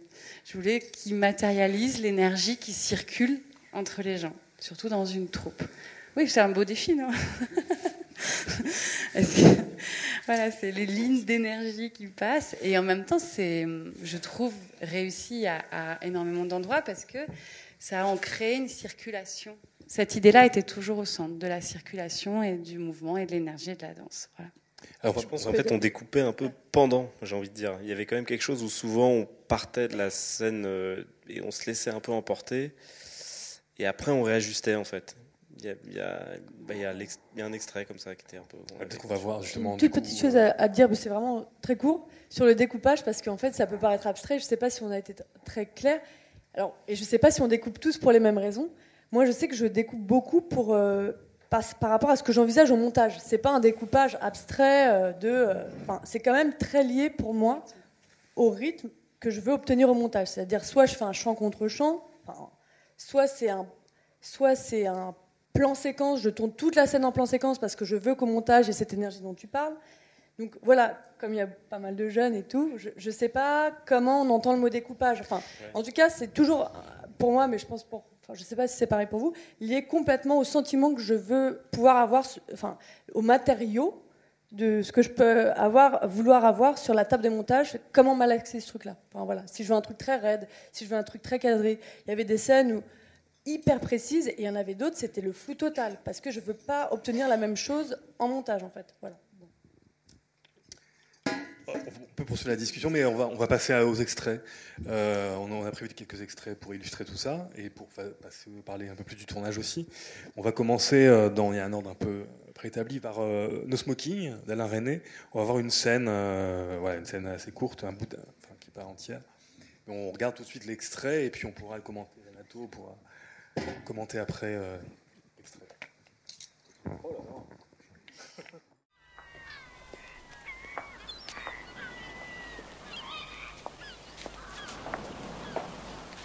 Oui, oui, à mon avis, ça devrait pouvoir se faire. Oh, J'espère, oui. Il a appelé cet après-midi, j'étais déçue. Je me suis dit, oh voilà, c'est fichu. vous pouvez m'ouvrir, s'il vous plaît Ah. Parce que je ne sais pas pourquoi, mais avec moi, le bouchon finit toujours à l'intérieur. C'est qu'il y a une astuce, voyez-vous, il ne faut pas pousser, il faut tirer. Ah, c'est pour ça C'est une erreur courante. Oh, oh là là, j'ai l'impression qu'il va se remettre à pleuvoir. Non, non. Vous savez, quand on s'est installé ici, on s'est dit, ah, chic, une terrasse. Figurez-vous qu'on n'a jamais pris un seul repas dehors.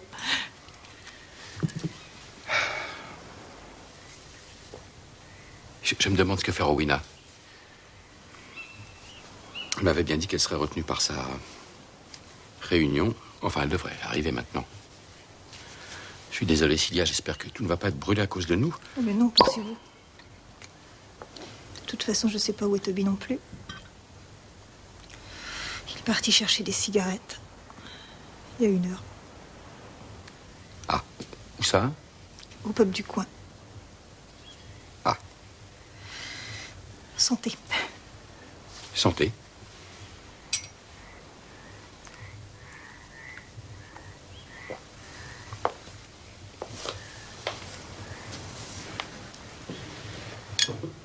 Oui, excusez-moi pour l'autre jour, j'étais très énervée. Vous savez, j'étais très en colère contre Toby et je n'ai pas dû être très agréable avec vous. Non, non, ce n'est pas grave, ça arrive.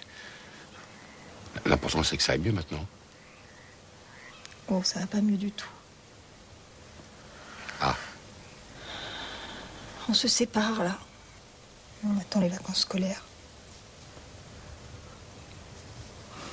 En tout cas, merci pour ce que vous avez fait, Miles. Grâce à vous, Toby a pu garder son travail. Sais pas ce que vous leur avez dit au conseil de discipline, mais franchement, bravo. J'ai tapé du poing sur la table, j'ai employé des mots comme intégrité, vocation, etc. Enfin, vous voyez le genre.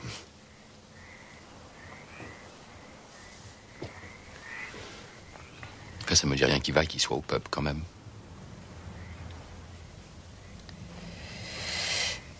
Et Rowena, comment va-t-elle? En pleine forme, comme d'habitude, débordante d'énergie. Et vous comptez aller où si vous. Ah, long, probablement. Ça doit pas être facile de vivre là-bas. Ah, faut que je trouve du travail, s'il y a rien. Encore un petit peu de chéri. Allez, oui, d'accord, je veux bien, merci. Merci, merci.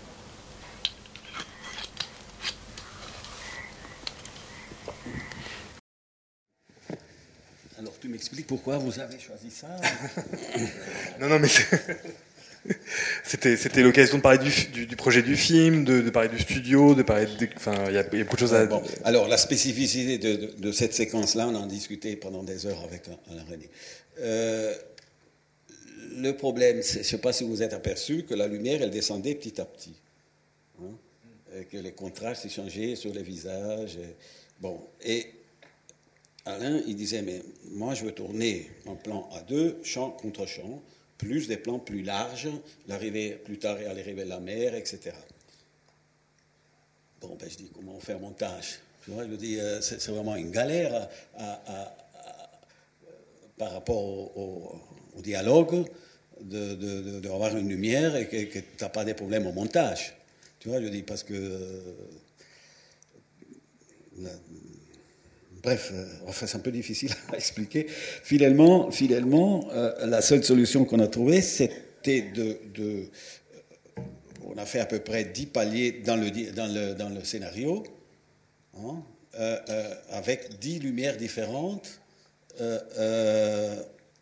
et il y avait sur tel et tel mot, le chef électricien, hop, il enclenchait sur un ordinateur les lumières que petit à petit ils descendaient. De telle façon que nous, on reprenait au montage ou, ou- ou, euh, en tout cas pendant la prise de vue, n'importe où dans le scénario, ah là on est là, dans, dans la partie euh, 4, ok, hop, on mettait sur le 4 et on descendait les, les lumières. Est-ce que c'est clair ce que je dis? Et, et, euh, chose que c'était pas évident. En tout cas, moi, j'ai jamais fait ça de ma vie. euh, Je l'ai jamais plus refait, quoi. Et, et, euh, sauf que là, on pilotait quand même des quantités de lumière absolument gigantesques, hein, parce que je dis dans, des, décors comme ça. D'ailleurs, je ne sais pas si vous vous êtes aperçu, il y, avait des projecteurs qui sont restés sur le ciel, qui sont restés un peu. Enfin, dans le numérique, on le voit plus que sur la pellicule, qui sont restés un peu, un peu clairs. Mais toute la séquence, on arrivait petit à petit à la nuit. On s'est arrêté un peu trop tôt quoi, pour voir ça. De manière générale, le, le projet de Smoking no Smoking, c'était aussi un, un sacré pari. Enfin, c'était de tout était en studio. Ah ben, tout Euh, un studio et, des- et- et que des extérieurs. Et que des extérieurs, voilà. Que des extérieurs. Donc, donc la, la, la, la- la lumière, là, c'était vraiment euh, la lumière du bon Dieu, mais qui était. Euh, voilà, il, il, insiste. Comment dire Évidemment, il y tenait à ce côté artificiel euh, du studio. Puis c'est inévitable, quoi, je dis. quand on est en studio, on est quand même dans un, dans un lieu artificiel. Et, donc, toutes les options de, de, lumière, c'était des, options de saison, quoi, je dis avec le brouillard, la, enfin la nuit, le jour, il neige, il pleut, euh, voilà. Enfin, il pleut, c'était déjà un peu plus une galère parce qu'évidemment, en studio, la pluie, d'autant plus que toute l'herbe, euh, c'était de la vraie herbe. Et en studio, euh, je ne sais pas si vous voyez ce que ça veut dire, faire pousser l'herbe. Dans ce studio, c'était quand même une aventure assez incroyable. Mais bon, là aussi, on a, on a, on a vraiment, on a tourné vraiment beaucoup d'essais. Euh, euh, qui nous ont permis de prendre toute une série d'options. Euh, et on a fait, avec les comédiens, dans le décor fini, on a fait en tout cas trois semaines de répétition. Que avec les deux comédiens. Il y avait les deux comédiens, Alain, la, la, Sylvette Baudreau, la script, un assistant et moi. Mm. Et on a répété tout. Et on a fait le découpage, on, on l'a fait, on l'a fait en ce moment-là, pendant les répétitions. Cela dit, Alain, il avait déjà répété, il avait demandé de, de, allé dans une grande salle, et, et, Jacques Saunier, qui était le décorateur, il avait dessiné les différents décors par terre, et il avait déjà pu répéter textes, la, la longueur des textes, avec les déplacements des comédiens, dans un décor qui n'était pas le décor réel. C'était très drôle parce que c'était décidé, il y avait des, il y avait 27 couleurs différentes. Je ne sais pas comment ils ont fait pour répéter. J'étais une fois voir ça, mais. Enfin bref, donc, donc on a répété euh, préparation absolument. On est arrivé au premier jour de tournage, on ne s'était pas aperçu, quoi. Je dis, c'était vraiment une continuation de, de, ça. Mais c'est vrai que, moi je l'ai vécu une fois, ça, hein, je dis, dans ma vie. Je dis, après, hop, fini. Mais ça permet aussi de parler du rapport aux au comédiens, parce que je me rappelle que euh, pour, pour ce film-là, notamment, vous aviez dit que Sabine Azema, c'était difficile parfois de la, la suivre. Elle ne respectait pas forcément les marques. Euh, elle, oui, oui. C'est l'idée que la caméra s'adapte aux comédiens aussi. Quoi. Oui, oui, non, non, mais ça, évidemment. Donc, il y a, les, les, deux comédiens, ils jouent plusieurs rôles. Hein, et il n'y a que deux comédiens. Évidemment, euh, sur le tournage, qu'est-ce qu'on a fait de tournage? On a fait en tout cas 20, ouais, pas loin de 20 semaines de tournage. Hein. Et, et euh, donc, du coup, ouais. Il y avait deux films. Deux films, deux films. Il y avait deux, films. films ouais. D'ailleurs, on ne savait pas dans quel film on était de temps en temps. On est dans Smoking, maintenant c'est nos Smoking, même si Sylvette Baudreau, que c'est la plus grosse strip. On ne savait plus dans quel film on était. Et, et non, qu'est-ce que je disais non, Sur le, le, rapport au comédien et sur ah le oui, fait que. C'est vrai que, que, Pierre, il est, est, il est très technique. Euh, Pierre, on lui dit de se mettre comme ça ou de se mettre comme ça, il le fait. On lui dit, enfin, dans les répétitions, il fait toujours la même chose.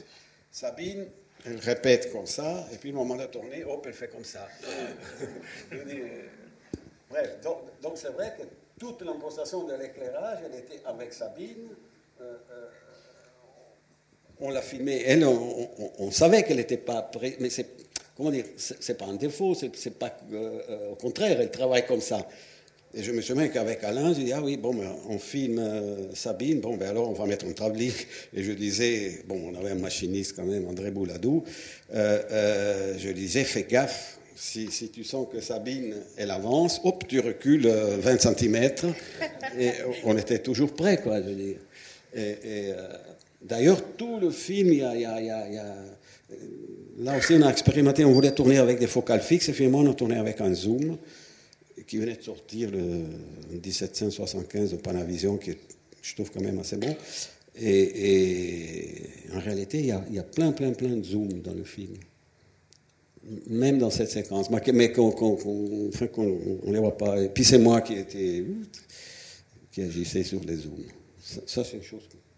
Ça, ça m'est resté de, de, reportage, justement, de, la, de la. Même avec Amos, on a, mis, on a fait des plans comme ça au, au zoom. Enfin bref, voilà. Euh, Il faut que je raconte encore sur. euh, Parce que là, si vous me branchez Non, non, non, sur, mais sur- c'est bon. sur ce film, je peux vous parler pendant des heures. Bon, on va quoi. passer. euh, bah, Il y, a y plusieurs extraits. On va, on va continuer. C'est Voilà. l'idée de de- de- d'avoir aussi plusieurs cas de figure. Et Absolument. euh, donc on va passer aux extraits des, des, des ogres. Euh, Léa a choisi deux, deux extraits. Nous, on a juste choisi deux extraits qui sont assez courts, mais pour raconter deux types de rapports qu'on a eus sur le plateau. Enfin, voilà. De rapports.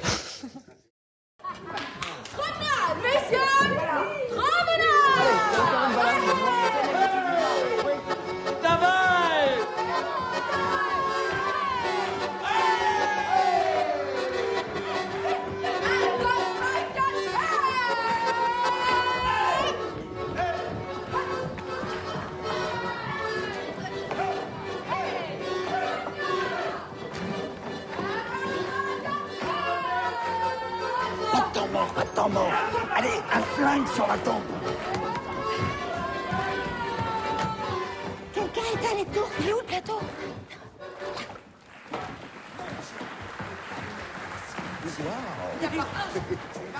Et là, c'est quel moment Putain, mais ça va pousser vos merdes. Mais qu'est-ce que ce sera dans un an? Mais en vigilant. Allez, allez. En vigilant. Putain, de déloyal, le monstre. Bien sûr. Produisez-vous donc dignement. Je ne demande qu'une chose, la dignité. Vodka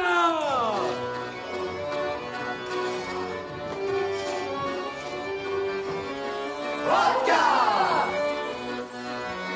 Maladie Vodka Maladie Maladie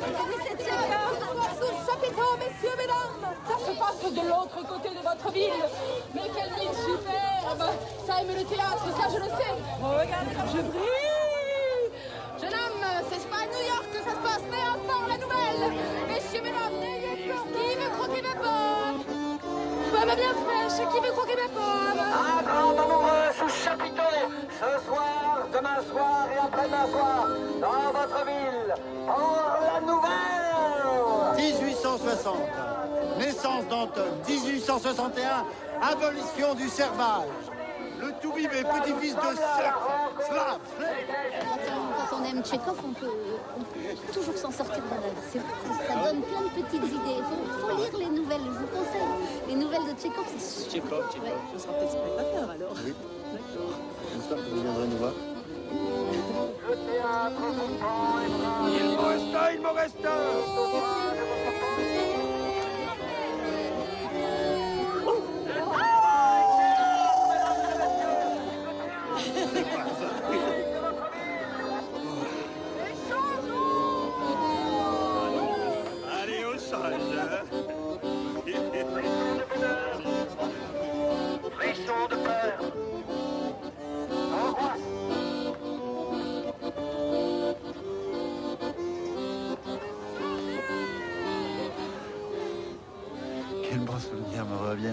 Ce joli visage.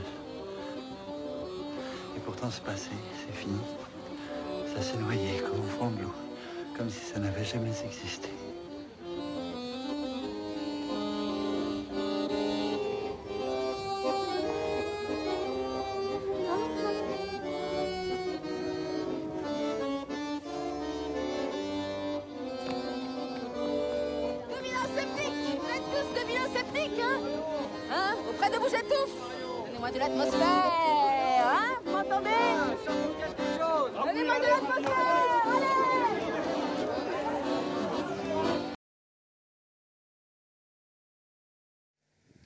Ce qui est sûr, c'est que tout à l'heure, Elena, elle a dit quelque chose sur la.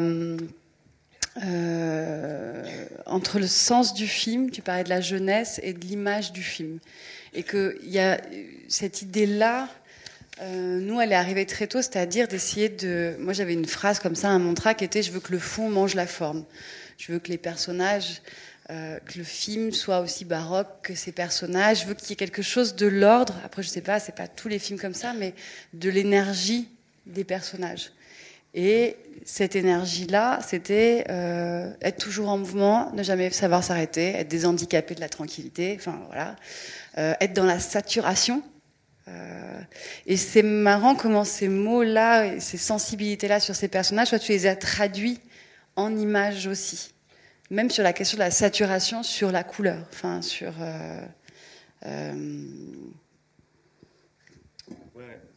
Non, c'est vrai qu'on a fait un vrai travail sur la couleur, mais du coup, euh, ouais, très tôt en amont, sur comment euh, comment on allait travailler tout ça, gommer certaines couleurs, euh, en faire sortir d'autres. Euh, mais tout ça, c'est né- ça a été un processus très un, un peu long en fait. Enfin, je sais pas trop à quel moment on se dit vraiment les choses d'ailleurs, mais mais on. Je me rappelle que tu m'as montré des photos de de toi en fait, enfin de, de- Non, c'est des photos qui étaient dans une vieille valise, qui étaient les photos qu'avait la troupe. Donc c'est pas des photos de grands photographes, c'est des photos qui sont mal tirées, c'est des photos Ouais. trop vite tirées. Donc il y avait plein de choses avec des erreurs, mais qui avaient fait partie de mon souvenir, de mon enfance, cette espèce de saturation des couleurs, Kodachrome, tu voilà, il y avait un effet un peu Kodachrome, enfin. Et du coup, ouais, voilà, ça a été une vraie base de. Enfin, il y a eu, il y a eu ça entre autres à un moment donné pour euh, cette piste. Et puis c'est vrai qu'au fur et à mesure des essais, on a trouvé des choses. Je me rappelle avoir, on avait fait un plan sur la troupe qui, chantait, on avec des essais de couleurs aussi, et on s'est dit bah tiens ça c'est, on était vraiment d'accord là-dessus quoi. Et après encore cette évolution de couleurs, elle a évolué même pendant le tournage en fait. En fait ça s'arrête pas vraiment. euh, puisqu'on étalonnait. Euh, enfin, en fait, sur ce film-là, on n'avait pas beaucoup d'argent quand même. Et du coup, j'étalonnais les rushs euh, moi-même pour qu'on ait quand même. euh, après, ça c'est un autre problème, mais on rentre dans un truc peut-être un peu technique, mais moi, je crois pas du tout à l'idée de d'arriver en salle d'étalonnage euh, sans une image avec une idée, quoi. C'est-à-dire que je pense pas qu'on ait d'idée devant un écran. Enfin, l'étalonnage, c'est que c'est bon, non, ça c'est après. Mais euh, mais du coup, je sais que pendant le tournage, vraiment, on a beaucoup réfléchi encore de la couleur et qu'on a fait évoluer euh, tout du long. Et après, moi, si je voulais vous montrer ces deux extraits, peut-être, c'est parce que dans le premier, c'était un dispositif, euh, on est clos, on est presque comme un studio.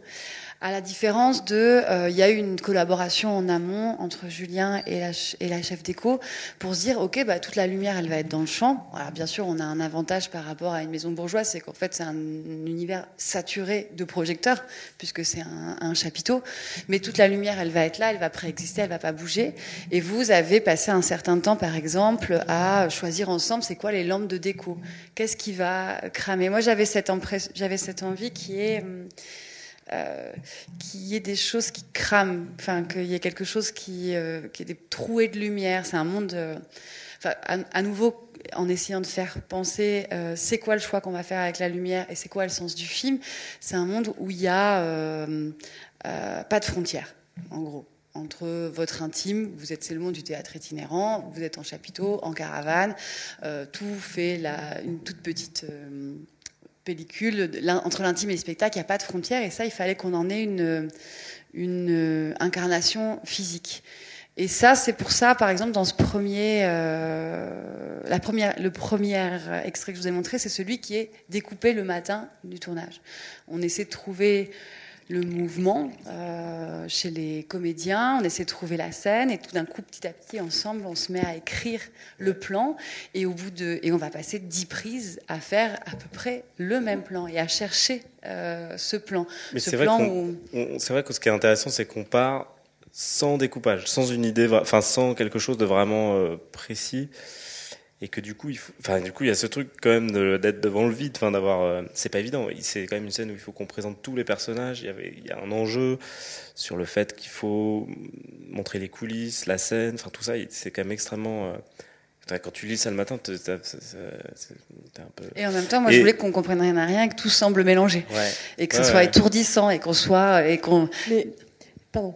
Mais ce qui est fou dans cet extrait, enfin, moi j'ai découvert ton film ce matin, c'est qu'il y a la première phrase, je crois que c'est une des premières phrases du film qui dit Je veux pas d'arrêt, un fusil sur la tempe. Enfin, Hmm. Et je trouve que tout le film, enfin, déjà je trouve le plan c'est ça, et je trouve que beaucoup du film c'est ça. En fait, cette phrase, là, euh, en revoyant, euh, je trouve que c'est complètement euh, l'énergie, enfin, il y a quelque chose de très proche de l'image du film. Après, c'est le metteur en scène. Je suis aussi un film avec un metteur Ouais, en mais scène. du coup, c'est fou cherche- que lui dise ça parce qu'on voit ça. Enfin, on voit l'image comme. Enfin, peut-être c'est un peu cérébral parce que je, je sais pas, mais en tout cas, ça m'a frappé et je sais pas. C'est une seule caméra Oui. Ça, par contre, en amont, en prépa, on s'était dit, ça se pose parce qu'on est très nombreux. Il y a 15 comédiens, 6 enfants, des poules. euh, Enfin, voilà. Enfin, non, il n'y a pas de poules, c'est il y a des oies, n'importe quoi. Mais bon, c'est. Et on se dit, bah, comment on va euh, capter ça? Et les producteurs, en fait, je sais pas pourquoi c'est une nouveauté, je sais pas si c'est le cas pour vous ou pas. Les producteurs demandent pourquoi ça nous intéresserait pas d'avoir deux caméras. Euh, je pense. Hein oui, parce que nous, on le, Et toi, tu disais, euh, justement, on se laisse une part, parce que j'aimerais en parler par rapport au deuxième extrait, on se laisse une part d'impro. Euh, mais si on se laisse cette part d'impro, on va pas se coincer. euh, parce que la seule chose qui permettra à l'impro de tenir, c'est l'acuité, le tranchant de l'angle, de l'axe de notre, dont il est le, le- le porteur. Et si ce tranchant de l'angle, de l'axe, du point de vue, donc, se retrouve contraint par l'autre en face, on perd, euh, on gagne, on perd. Enfin, en tout cas, pour nous, dans notre situation, on perdait. C'est pas du tout euh, une loi. euh. Mais donc, dans ce premier essai, il y avait l'idée que, euh, malgré tout, on découpe. On découpe le matin, on découpe avec les énergies, mais c'est la même chose en moins de temps euh, quand vous passez trois semaines euh, à finalement découper avec les comédiens. C'est ce qu'on recherche. C'est quelque chose, enfin, selon les films. Mais nous, dans ce film-là, c'était vraiment un film qui était avec le au cul des comédiens. Donc, il y avait cette histoire. Là, on découpe le matin, et là, par exemple, dans ce cas-là, on a l'impression d'avoir trouvé ce qui nous semble juste, et on le garde, on le conserve, on fait dix prises euh, avec ça.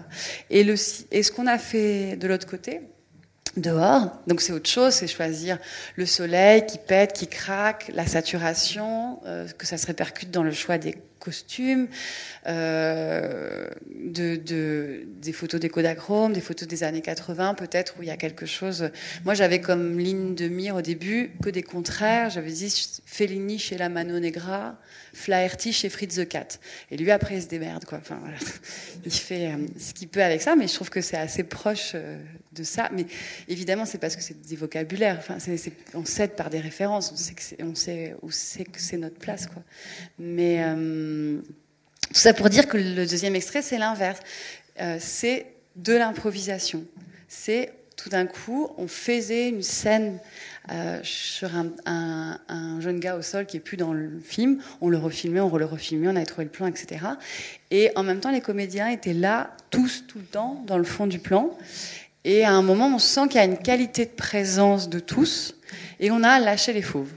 On leur a, on- tout le monde, euh, est-ce que je suis claire Euh, On a continué la séquence sans l'avoir préparée derrière. Euh, donc les comédiens continuent, on ne sait pas euh, comment on va le filmer, etc. Enfin, les comédiens se mettent à arriver euh, dans la ville, au milieu euh, des figurants et des passants, se mettent à foncer, partent tous dans tous les sens, et là on se retrouve dans un dans une zone d'inconfort total. Mais mais donc Oui, ce qui était intéressant aussi, c'est qu'on tournait sans s'arrêter. C'est-à-dire qu'il y avait, c'est un peu découpé là, on a un peu, c'est découpé, mais on a tourné vraiment euh, non-stop. Il y a vraiment quelque chose où, euh, où du coup, il y a une action et il y a euh, justement la caméra essaye d'aller attraper des choses et euh, de passer d'acteur en acteur et en même temps, je pense qu'ils savaient, ils savaient pas vraiment très bien quand est-ce qu'ils étaient filmés. En plus, on a tourné ça au début du, du tournage. C'était aussi une manière de leur dire voilà, on va, c'est comme ça qu'on va procéder. Il va falloir jouer comme ça. Et euh, ouais, c'est assez quand même, euh, c'est assez excitant cette idée de tourner euh, dans le temps réel, en fait, sans sans sans sans s'arrêter. Et surtout, je pense même pour les comédiens, le fait de pouvoir vraiment jouer dans la longueur, c'était quand même quelque chose. De, Ça veut dire que d'un côté, il y a une prise d'un- d'une minute qu'on répète à l'infini, de l'autre côté, il y a euh, 20 minutes de plan où on plonge et on fonce. Et en même temps, pour moi, la partie de l'improvisation, il y a, il y a avec euh, Julien aussi, c'est l'idée que c'est euh, comme quand on prépare un casse de banque, quoi. Enfin, on va prévoir énormément de choses en amont. Euh, mais on n'est pas. euh, donc, on a répété les chants, on s'est donné à chacun plein de petites anecdotes qu'ils allaient pouvoir faire. Euh, nous, on avait échangé énormément sur qu'est-ce qu'on voulait retranscrire comme mouvement. D'ailleurs, notre document de découpage ressemblait à ce que tu disais tout à l'heure, c'est-à-dire à des- à des sensations de rythme, beaucoup de fragmentation ou d'onctuosité, enfin des choses euh, comme ça. Donc, on est comme euh, avant la, banque avec euh, là tu vois c'est le coffre-fort puis là enfin voilà. Et mais on n'est pas sur les lieux et, on, tout d'un coup il y a l'espèce d'adrénaline de l'inconnu de l'incertitude avec cette extrême préparation qui procure quelque chose. Enfin voilà. Qui qui permet parfois pas toujours mais qu'une qu'une étincelle, je sais pas, euh, agisse. Mais c'était, voilà, on avait à chaque étape, c'est pour ça que je voulais qu'on montre ces deux extraits. Ouais, c'est vrai que moi j'ai même envie de raconter parce que c'était aussi l'idée de se faire un peu déborder aussi par le réel Voilà. de, de ça. Et moi, il y a vraiment un truc que je trouve vraiment super dans le film. Bon, c'est pas un extrait qu'on a choisi, mais c'est le, le moment où euh, où Adèle euh, perd les os sur scène.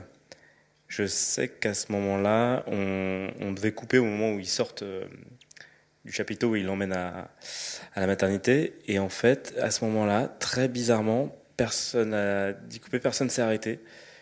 On a continué, on est sorti, enfin dehors. Et, et- et là, il y avait vraiment un truc, une espèce de- d'excitation d'ailleurs, de tout le monde, des acteurs, de nous, les techniciens. Donc tout le monde est sorti, même le son avec le- la perche. Ils ont mis, un truc Bah, anti-vent. Moi, j'ai fait vraiment le diaph à la volée. Et, euh, et, et la scène continuait. Du coup, c'était vraiment. Mais je crois que c'est d'ailleurs la prise qui est montée hein, dans le film. C'était vraiment hyper émouvant. Enfin, tout continuait. On avait, on- on- personne ne savait trop ce qui allait se passer. Et puis, euh, voilà. Après, ils se sont dirigés vers la voiture. Nous, tous les figurants étaient encore euh, à, à l'intérieur dans le chapiteau. L'assistant lui avait prévu le coup. Il avait envoyé tous les spectateurs au niveau du parking. Du coup, on arrivait, le parking était plein, des gens qui, qui quittaient. Enfin, c'était vraiment incroyable. On était complètement euh, pris dans cette espèce de truc où. euh, Enfin, moi, j'étais à deux doigts de monter dans la voiture et je me disais, tiens, est-ce qu'on va aller jusqu'à la maternité, euh, voir ce qui se passe? Parce On que- aurait pu le faire. Il y avait plus de place, avait plus de dans la voiture.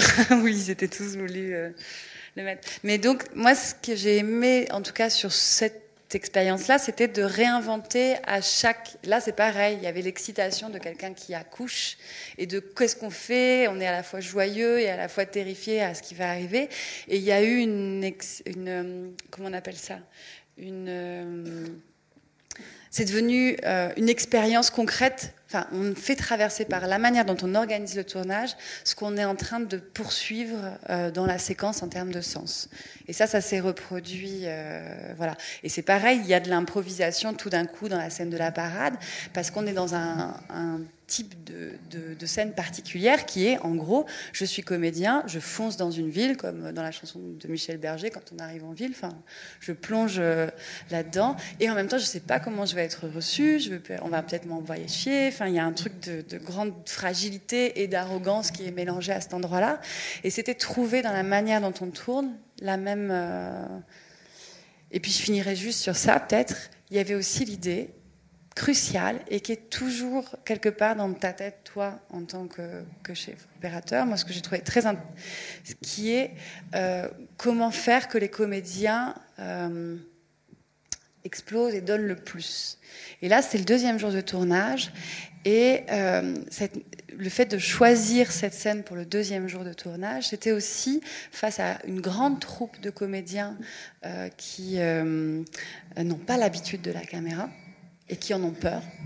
Tout d'un coup, nous se retrouver noyés par le choix de la séquence dans la foule et faire que bah, leur première expérience face à cette caméra se fasse, enfin réduire l'espace d'intimidation. Voilà. Et il y avait cette chose-là qui était euh, au cœur de ces interrogations et qui a, moi je trouve qu'il y a une de nos étapes importantes de travail, ça a été aussi le plan de travail. Comment on a construit nos trois premiers jours de tournage. Et euh, voilà, ça c'était crucial et ça a euh, donné un là particulier, une musique particulière à l'ensemble du tournage. Et ces trois premiers jours, comment on les a construits au plan de travail. J'ai une question d'opérateur. Non, non, justement. Comment vous avez fait le son? Parce qu'en tant qu'opérateur, on est quand même très souvent confronté à ça. Le son ici, c'est-à-dire qu'il y, a une partie qui, qui, qui, a été mixée à, surtout l'extérieur. Mais en fait, c'est ça aussi qui change, moi, je trouve, ta manière de filmer, c'est qu'à un moment, on a décidé que, le, que la musique, elle serait in tout le temps, dans tout le film. Après, les gens en montage, ils étaient très heureux. Oui, oui, bonne chance au montage. avec la musique Ah oui, tout le temps. Et je pense que ça change la manière qu'ont les comédiens. D'autres films ne l'auraient pas mérité. C'était ce film-là qui le méritait. Moi, je comprends très bien qu'à des moments, on le fasse pas. Mais là, on a eu beaucoup de discussions, toi, Julien Sicard, qui est le chef opérateur du son, pour savoir comment on allait faire. Et à un moment, on s'est dit, il y a quelque chose qui va se passer qui est de l'ordre du bœuf, où euh, lui, il joue sa musique, et c'est comme si les autres qui soient les comédiens ou le chef opérateur, étaient d'autres instruments qui allaient jouer avec lui. Et si on ne jouait pas ça, voilà, il y a quelque chose qui allait se perdre.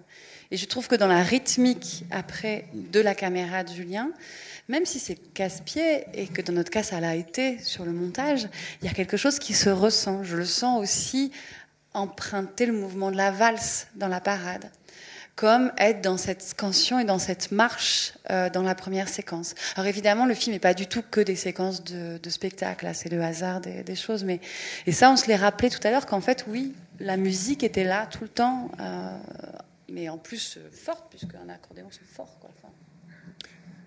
On, va, passer aux extraits suivants. On va enchaîner les deux extraits donc des, des, deux films Peur de rien, L'âge atomique, Image Hélène Louvard. On regarde tout de suite les deux extraits.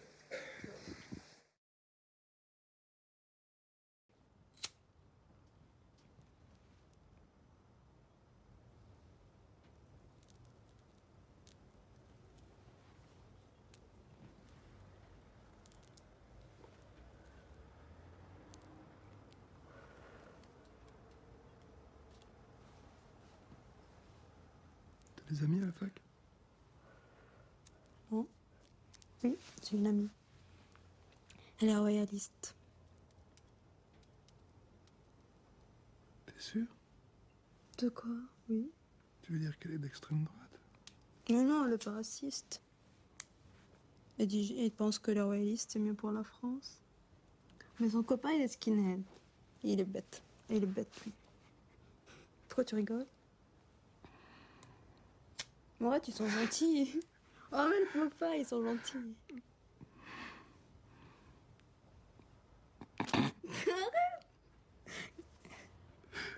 Je ris parce que ta seule amie à la fac est une faf, quoi. oh, t'es méchant.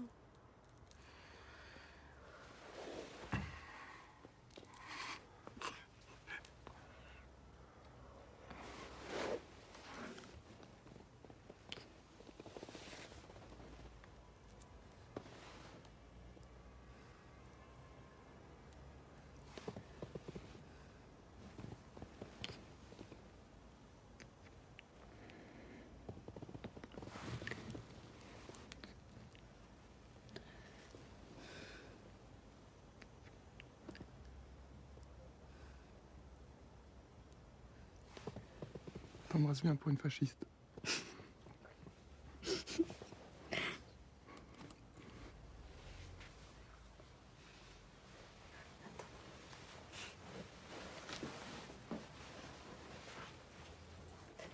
C'est quand il fait noir.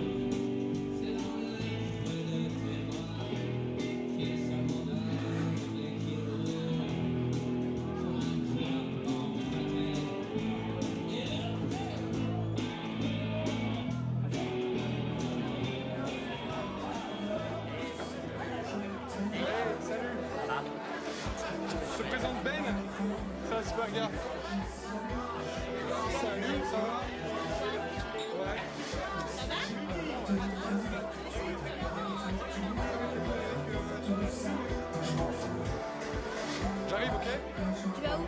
Je reviens.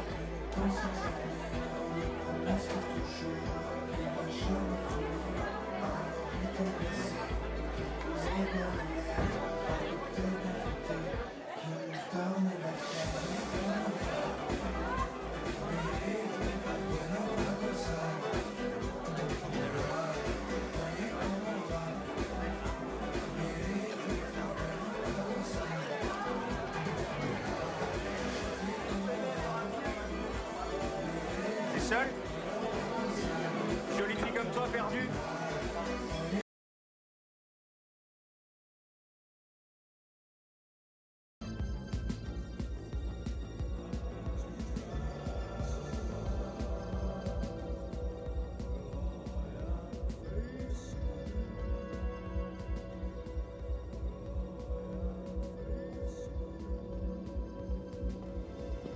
Excuse-moi, je peux t'embrasser?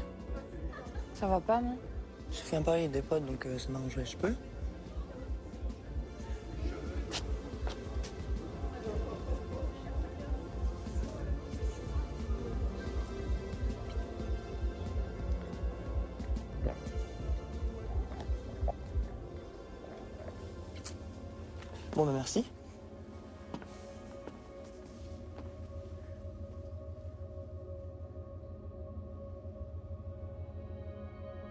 Pourquoi tu t'es laissé faire Quoi? T'avais envie de l'embrasser? Tu te regardes pas Je peux pas te croire, t'avais pas envie de l'embrasser? Ah, il est répugnant ce type. Regarde-le. Il se barre sans se retourner, va se marier avec ses potes. Un vrai connard. Ah ouais? Bien fait avoir. T'es très joliment naïve. C'est beau la naïveté. C'est de plus en plus rare.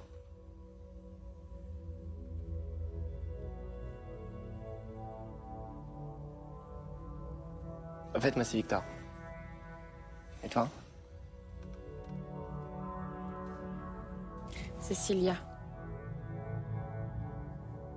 C'est joli.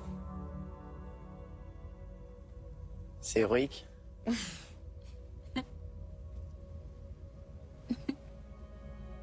Pourquoi tu rigoles Moi, tout de suite, je t'ai vu. Ah bon? Oui. À peine j'ai mis un pied ici que je t'ai vu.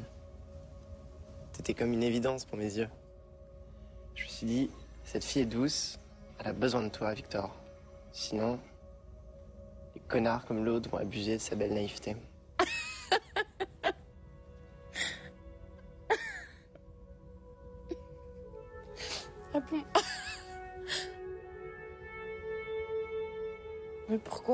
Pourquoi? Parce que. Parce que j'aime ta bouche. J'aime tes yeux aussi. Pourquoi? Si j'étais pas venu ici avec un ami. Si je m'étais pas arrêté pour te regarder danser. Si j'étais pas venu ici au bar pour te parler seul. Alors quand est-ce qu'on se serait rencontrés tous les deux? Mais pourquoi? Mais c'est le destin. Oui.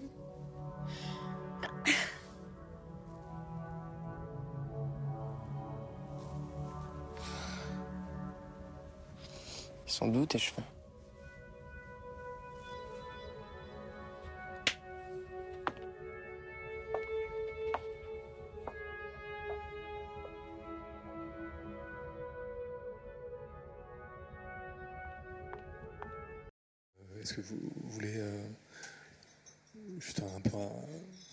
Elena, de toute façon, a raconté déjà tout à l'heure, euh, on l'a- on vu de manière très concrète là sur le, les, les couleurs qui, qui, est- qui permettent de- de- d'incarner euh, les pensées des personnages. C'était un peu cette idée-là pour euh, l'extrait qu'on vient de voir. Euh, oui, oui. En fait, l'idée, enfin, c'est, on commence comme ça ou tu Bon, Bah, En fait, et- en effet, Après, pour moi, l'image, c'est vraiment un outil. C'est-à-dire, c'est un outil de travail. C'est pas, enfin, c'est pas plus mystique que ça en vrai. Donc oui, en effet, il se passe un truc. Ce garçon tombe amoureux de cette fille un peu avant. Enfin, en tout cas, il a un flash pour cette nana. Et là, dans la scène, je coupe le son. Enfin, normalement, c'est dans un club, donc il y a beaucoup. Et je ralentis le rythme. Et je voulais que l'image euh, raconte effectivement euh, l'intériorité de ce que vivent les personnages. Donc la lumière change, au même titre que les émotions euh, changent sur les visages. Et, et on se rapproche de plus en plus. C'est deux, c'est un champ contre champ basique. Ça revient à ce que je disais que moi, en général, c'est un parti pris assez clair par scène. Donc là, c'était un champ contre champ qui se rapprochait de plus en plus. Donc l'outil image, lumière, pour moi, était la manière d'entrer en profondeur dans l'émotion de- des personnages. Voilà. Hélène va ajouter quelque chose sur cette. Oui, c'est-à-dire qu'en fait, euh, on, on- on voulait un peu à ce moment-là de qu'ils soient un peu des héros et que elle, elle soit de plus en plus sublimée dans un contexte un peu ridicule où ce garçon lui dit des choses euh, de plus en plus intrusives et en même temps assez belles. Et, et naïf, super naïf, jusqu'au moment où il se prend un, un vent, puisqu'il il a un petit soufflet, disons. Euh, et que donc du coup, euh, voilà, c'est-à-dire qu'il fallait que la lumière les, les magnifie de manière à ce qu'on est dans, un, dans une situation qui soit pas réelle, et que aussi par rapport à elle, il fallait aussi qu'elle ait un visage où à un moment donné, visuellement, elle sort un peu d'elle-même, si c'était sa vision à lui. Et lui, euh, il est très jeune et très naïf. euh, donc fallait aussi qu'il soit sublimé, mais on a surtout essayé de la sublimer elle pour que son regard à lui soit de plus en plus euh, incroyable sur elle. Alors le changement de lumière, effectivement, quand le visage est tout bleu au début ou tout vert, et après qui va dans le rouge et dans l'orange, forcément ça connote euh, des choses. Euh, mais on essayait voilà de sublimer un réel et de manière à ce qu'il soit de plus en plus porté haut dans leur regard. hein, euh. En fait, c'était pour faire une petite précision. Et je pense que c'est un peu ça le rapport à l'image, enfin que j'ai, c'est essayer de trouver un niveau de réalité particulier. C'est-à-dire que l'image est une manière de raconter le réel de manière particulière. Et donc le travail avec l'opérateur, c'est vraiment comment trouver le niveau de réalité du film sans quitter pour autant quelque chose de très documentaire, parce que là, quand la jeune fille pleure, c'était pas du tout le scénario. Dans le scénario, la scène, elle était hyper, elle se marrait, tout ça. Il se trouve qu'il y a une réalité documentaire des personnages, enfin des acteurs qui jouent, qui fait que la scène, moi, je l'ai cru d'une manière. Autant l'image, c'était assez cadré, enfin très cadré. Ils étaient même au millimètre, enfin eux, ils ne pouvaient pas trop bouger. Autant en termes de jeu, il y avait une forme de, lâcher prise complet. Enfin, je dis ça simplement, oui, par rapport à cette histoire de niveau de réalité. Voilà, c'est vraiment le travail avec Hélène sur ce film et je pense sur les autres films, c'est comment raconter le réel avec quelque chose de singulier par rapport à cette histoire-là, ces personnages-là. euh, voilà, c'est les questions un peu de. Oui, et en plus, quand on l'a fait, on n'avait pas de doute. On a forcément des doutes sur ce qu'on fait, mais on savait que c'était là où on voulait aller, et on n'avait pas peur. C'est-à-dire que voilà, si on, on se trompait un peu, tant pis au moins, euh, le fait déjà de faire un choix, c'est déjà de ne pas se tromper. Et je pense qu'il y a un grand point commun avec Daniel, c'est que Daniel est exactement la même chose, et je peux vous dire que vous vous ressemblez beaucoup, parce que c'est pareil, c'est que vous n'avez pas peur. Non mais c'est vrai. Il y a- C'est-à-dire qu'il y a il y a des un- personnes qui doutent, et c'est très bien les gens qui doutent, parce que c'est aussi des recherches qu'on peut faire ensemble, et c'est bien de douter. Mais c'est vrai que Daniel, tu n'as pas peur euh, des choix, Elena non plus. En tout cas, sur ces deux films, je pense qu'on le ressent.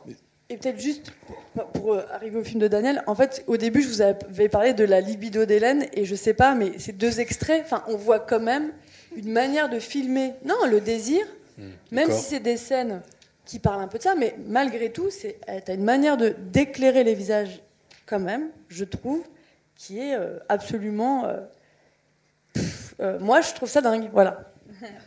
Daniel, un commentaire sur la, sur la séquence? Ben, euh, en fait, euh, dans ce film, c'est- c'est- c'est- l'idée c'était qu'une séquence emmenait l'autre, ça, glisse. Hein Et comme elle, elle glisse dans Paris, comme elle rencontre tous ces personnages de son point de vue à elle, c'est comme si elle, la caméra, en fait, d'une- son regard, découvre la France, Paris, ses hommes, et la séquence avec la musique, toute l'idée, c'est de- d'emmener les. Bah, Je, n'ai rien à dire, particulièrement, à part qu'on essayait de s'effacer. C'est toute l'idée de la, la mise en scène, quoi. C'est qu'on s'efface, quoi. Là, on était euh, avec eux, ils étaient là, et puis nous, on était là. Et puis on les disait, non, non, mais embrassez-vous, on n'est pas là. C'est- toute la magie du truc, quoi. Et comment on arrive avec si peu de temps qu'on a, parce qu'on a tellement peu de temps pour préparer une scène où ils doivent, euh, voilà, soi-disant magique, à Hélène par son travail d'essayer de sculpter cette euh, idée de la lumière, tout ça. Moi, en- et, aussi avec les acteurs, moi en essayant de, les attraper, d'attraper ce moment magique. C'est toute l'idée du cinéma pour moi, attraper les moments magiques. Après, tout est préparé. Enfin, je veux dire, le- là, il y avait le scénario, ce qu'il disait. Sur le lit, il y avait une sorte de. On a, on a préparé. Il l'emmène là, il l'emmène. Enfin, c'était de la chorégraphie préparée. Mais qu'est-ce qui se passe euh, quand, euh, voilà, on dit action? En fait, c'est- pas lié. C'est pas entre nos deux, nos quatre mains. Enfin, je veux dire, non. C'est aussi entre leurs mains. Et puis c'est entre les mains de Dieu, quoi. Attraper les moments magiques, c'est une bonne euh, phrase de, de conclusion. Voilà, c'est Il y ça, a beaucoup de choses qui ont été dites et on a d- pas dit beaucoup de choses non plus, mais bon, voilà, on a essayé de, de faire un petit tour d'horizon. Merci en tout cas à, à tous et à toutes d'avoir participé à cette discussion. Merci à vous.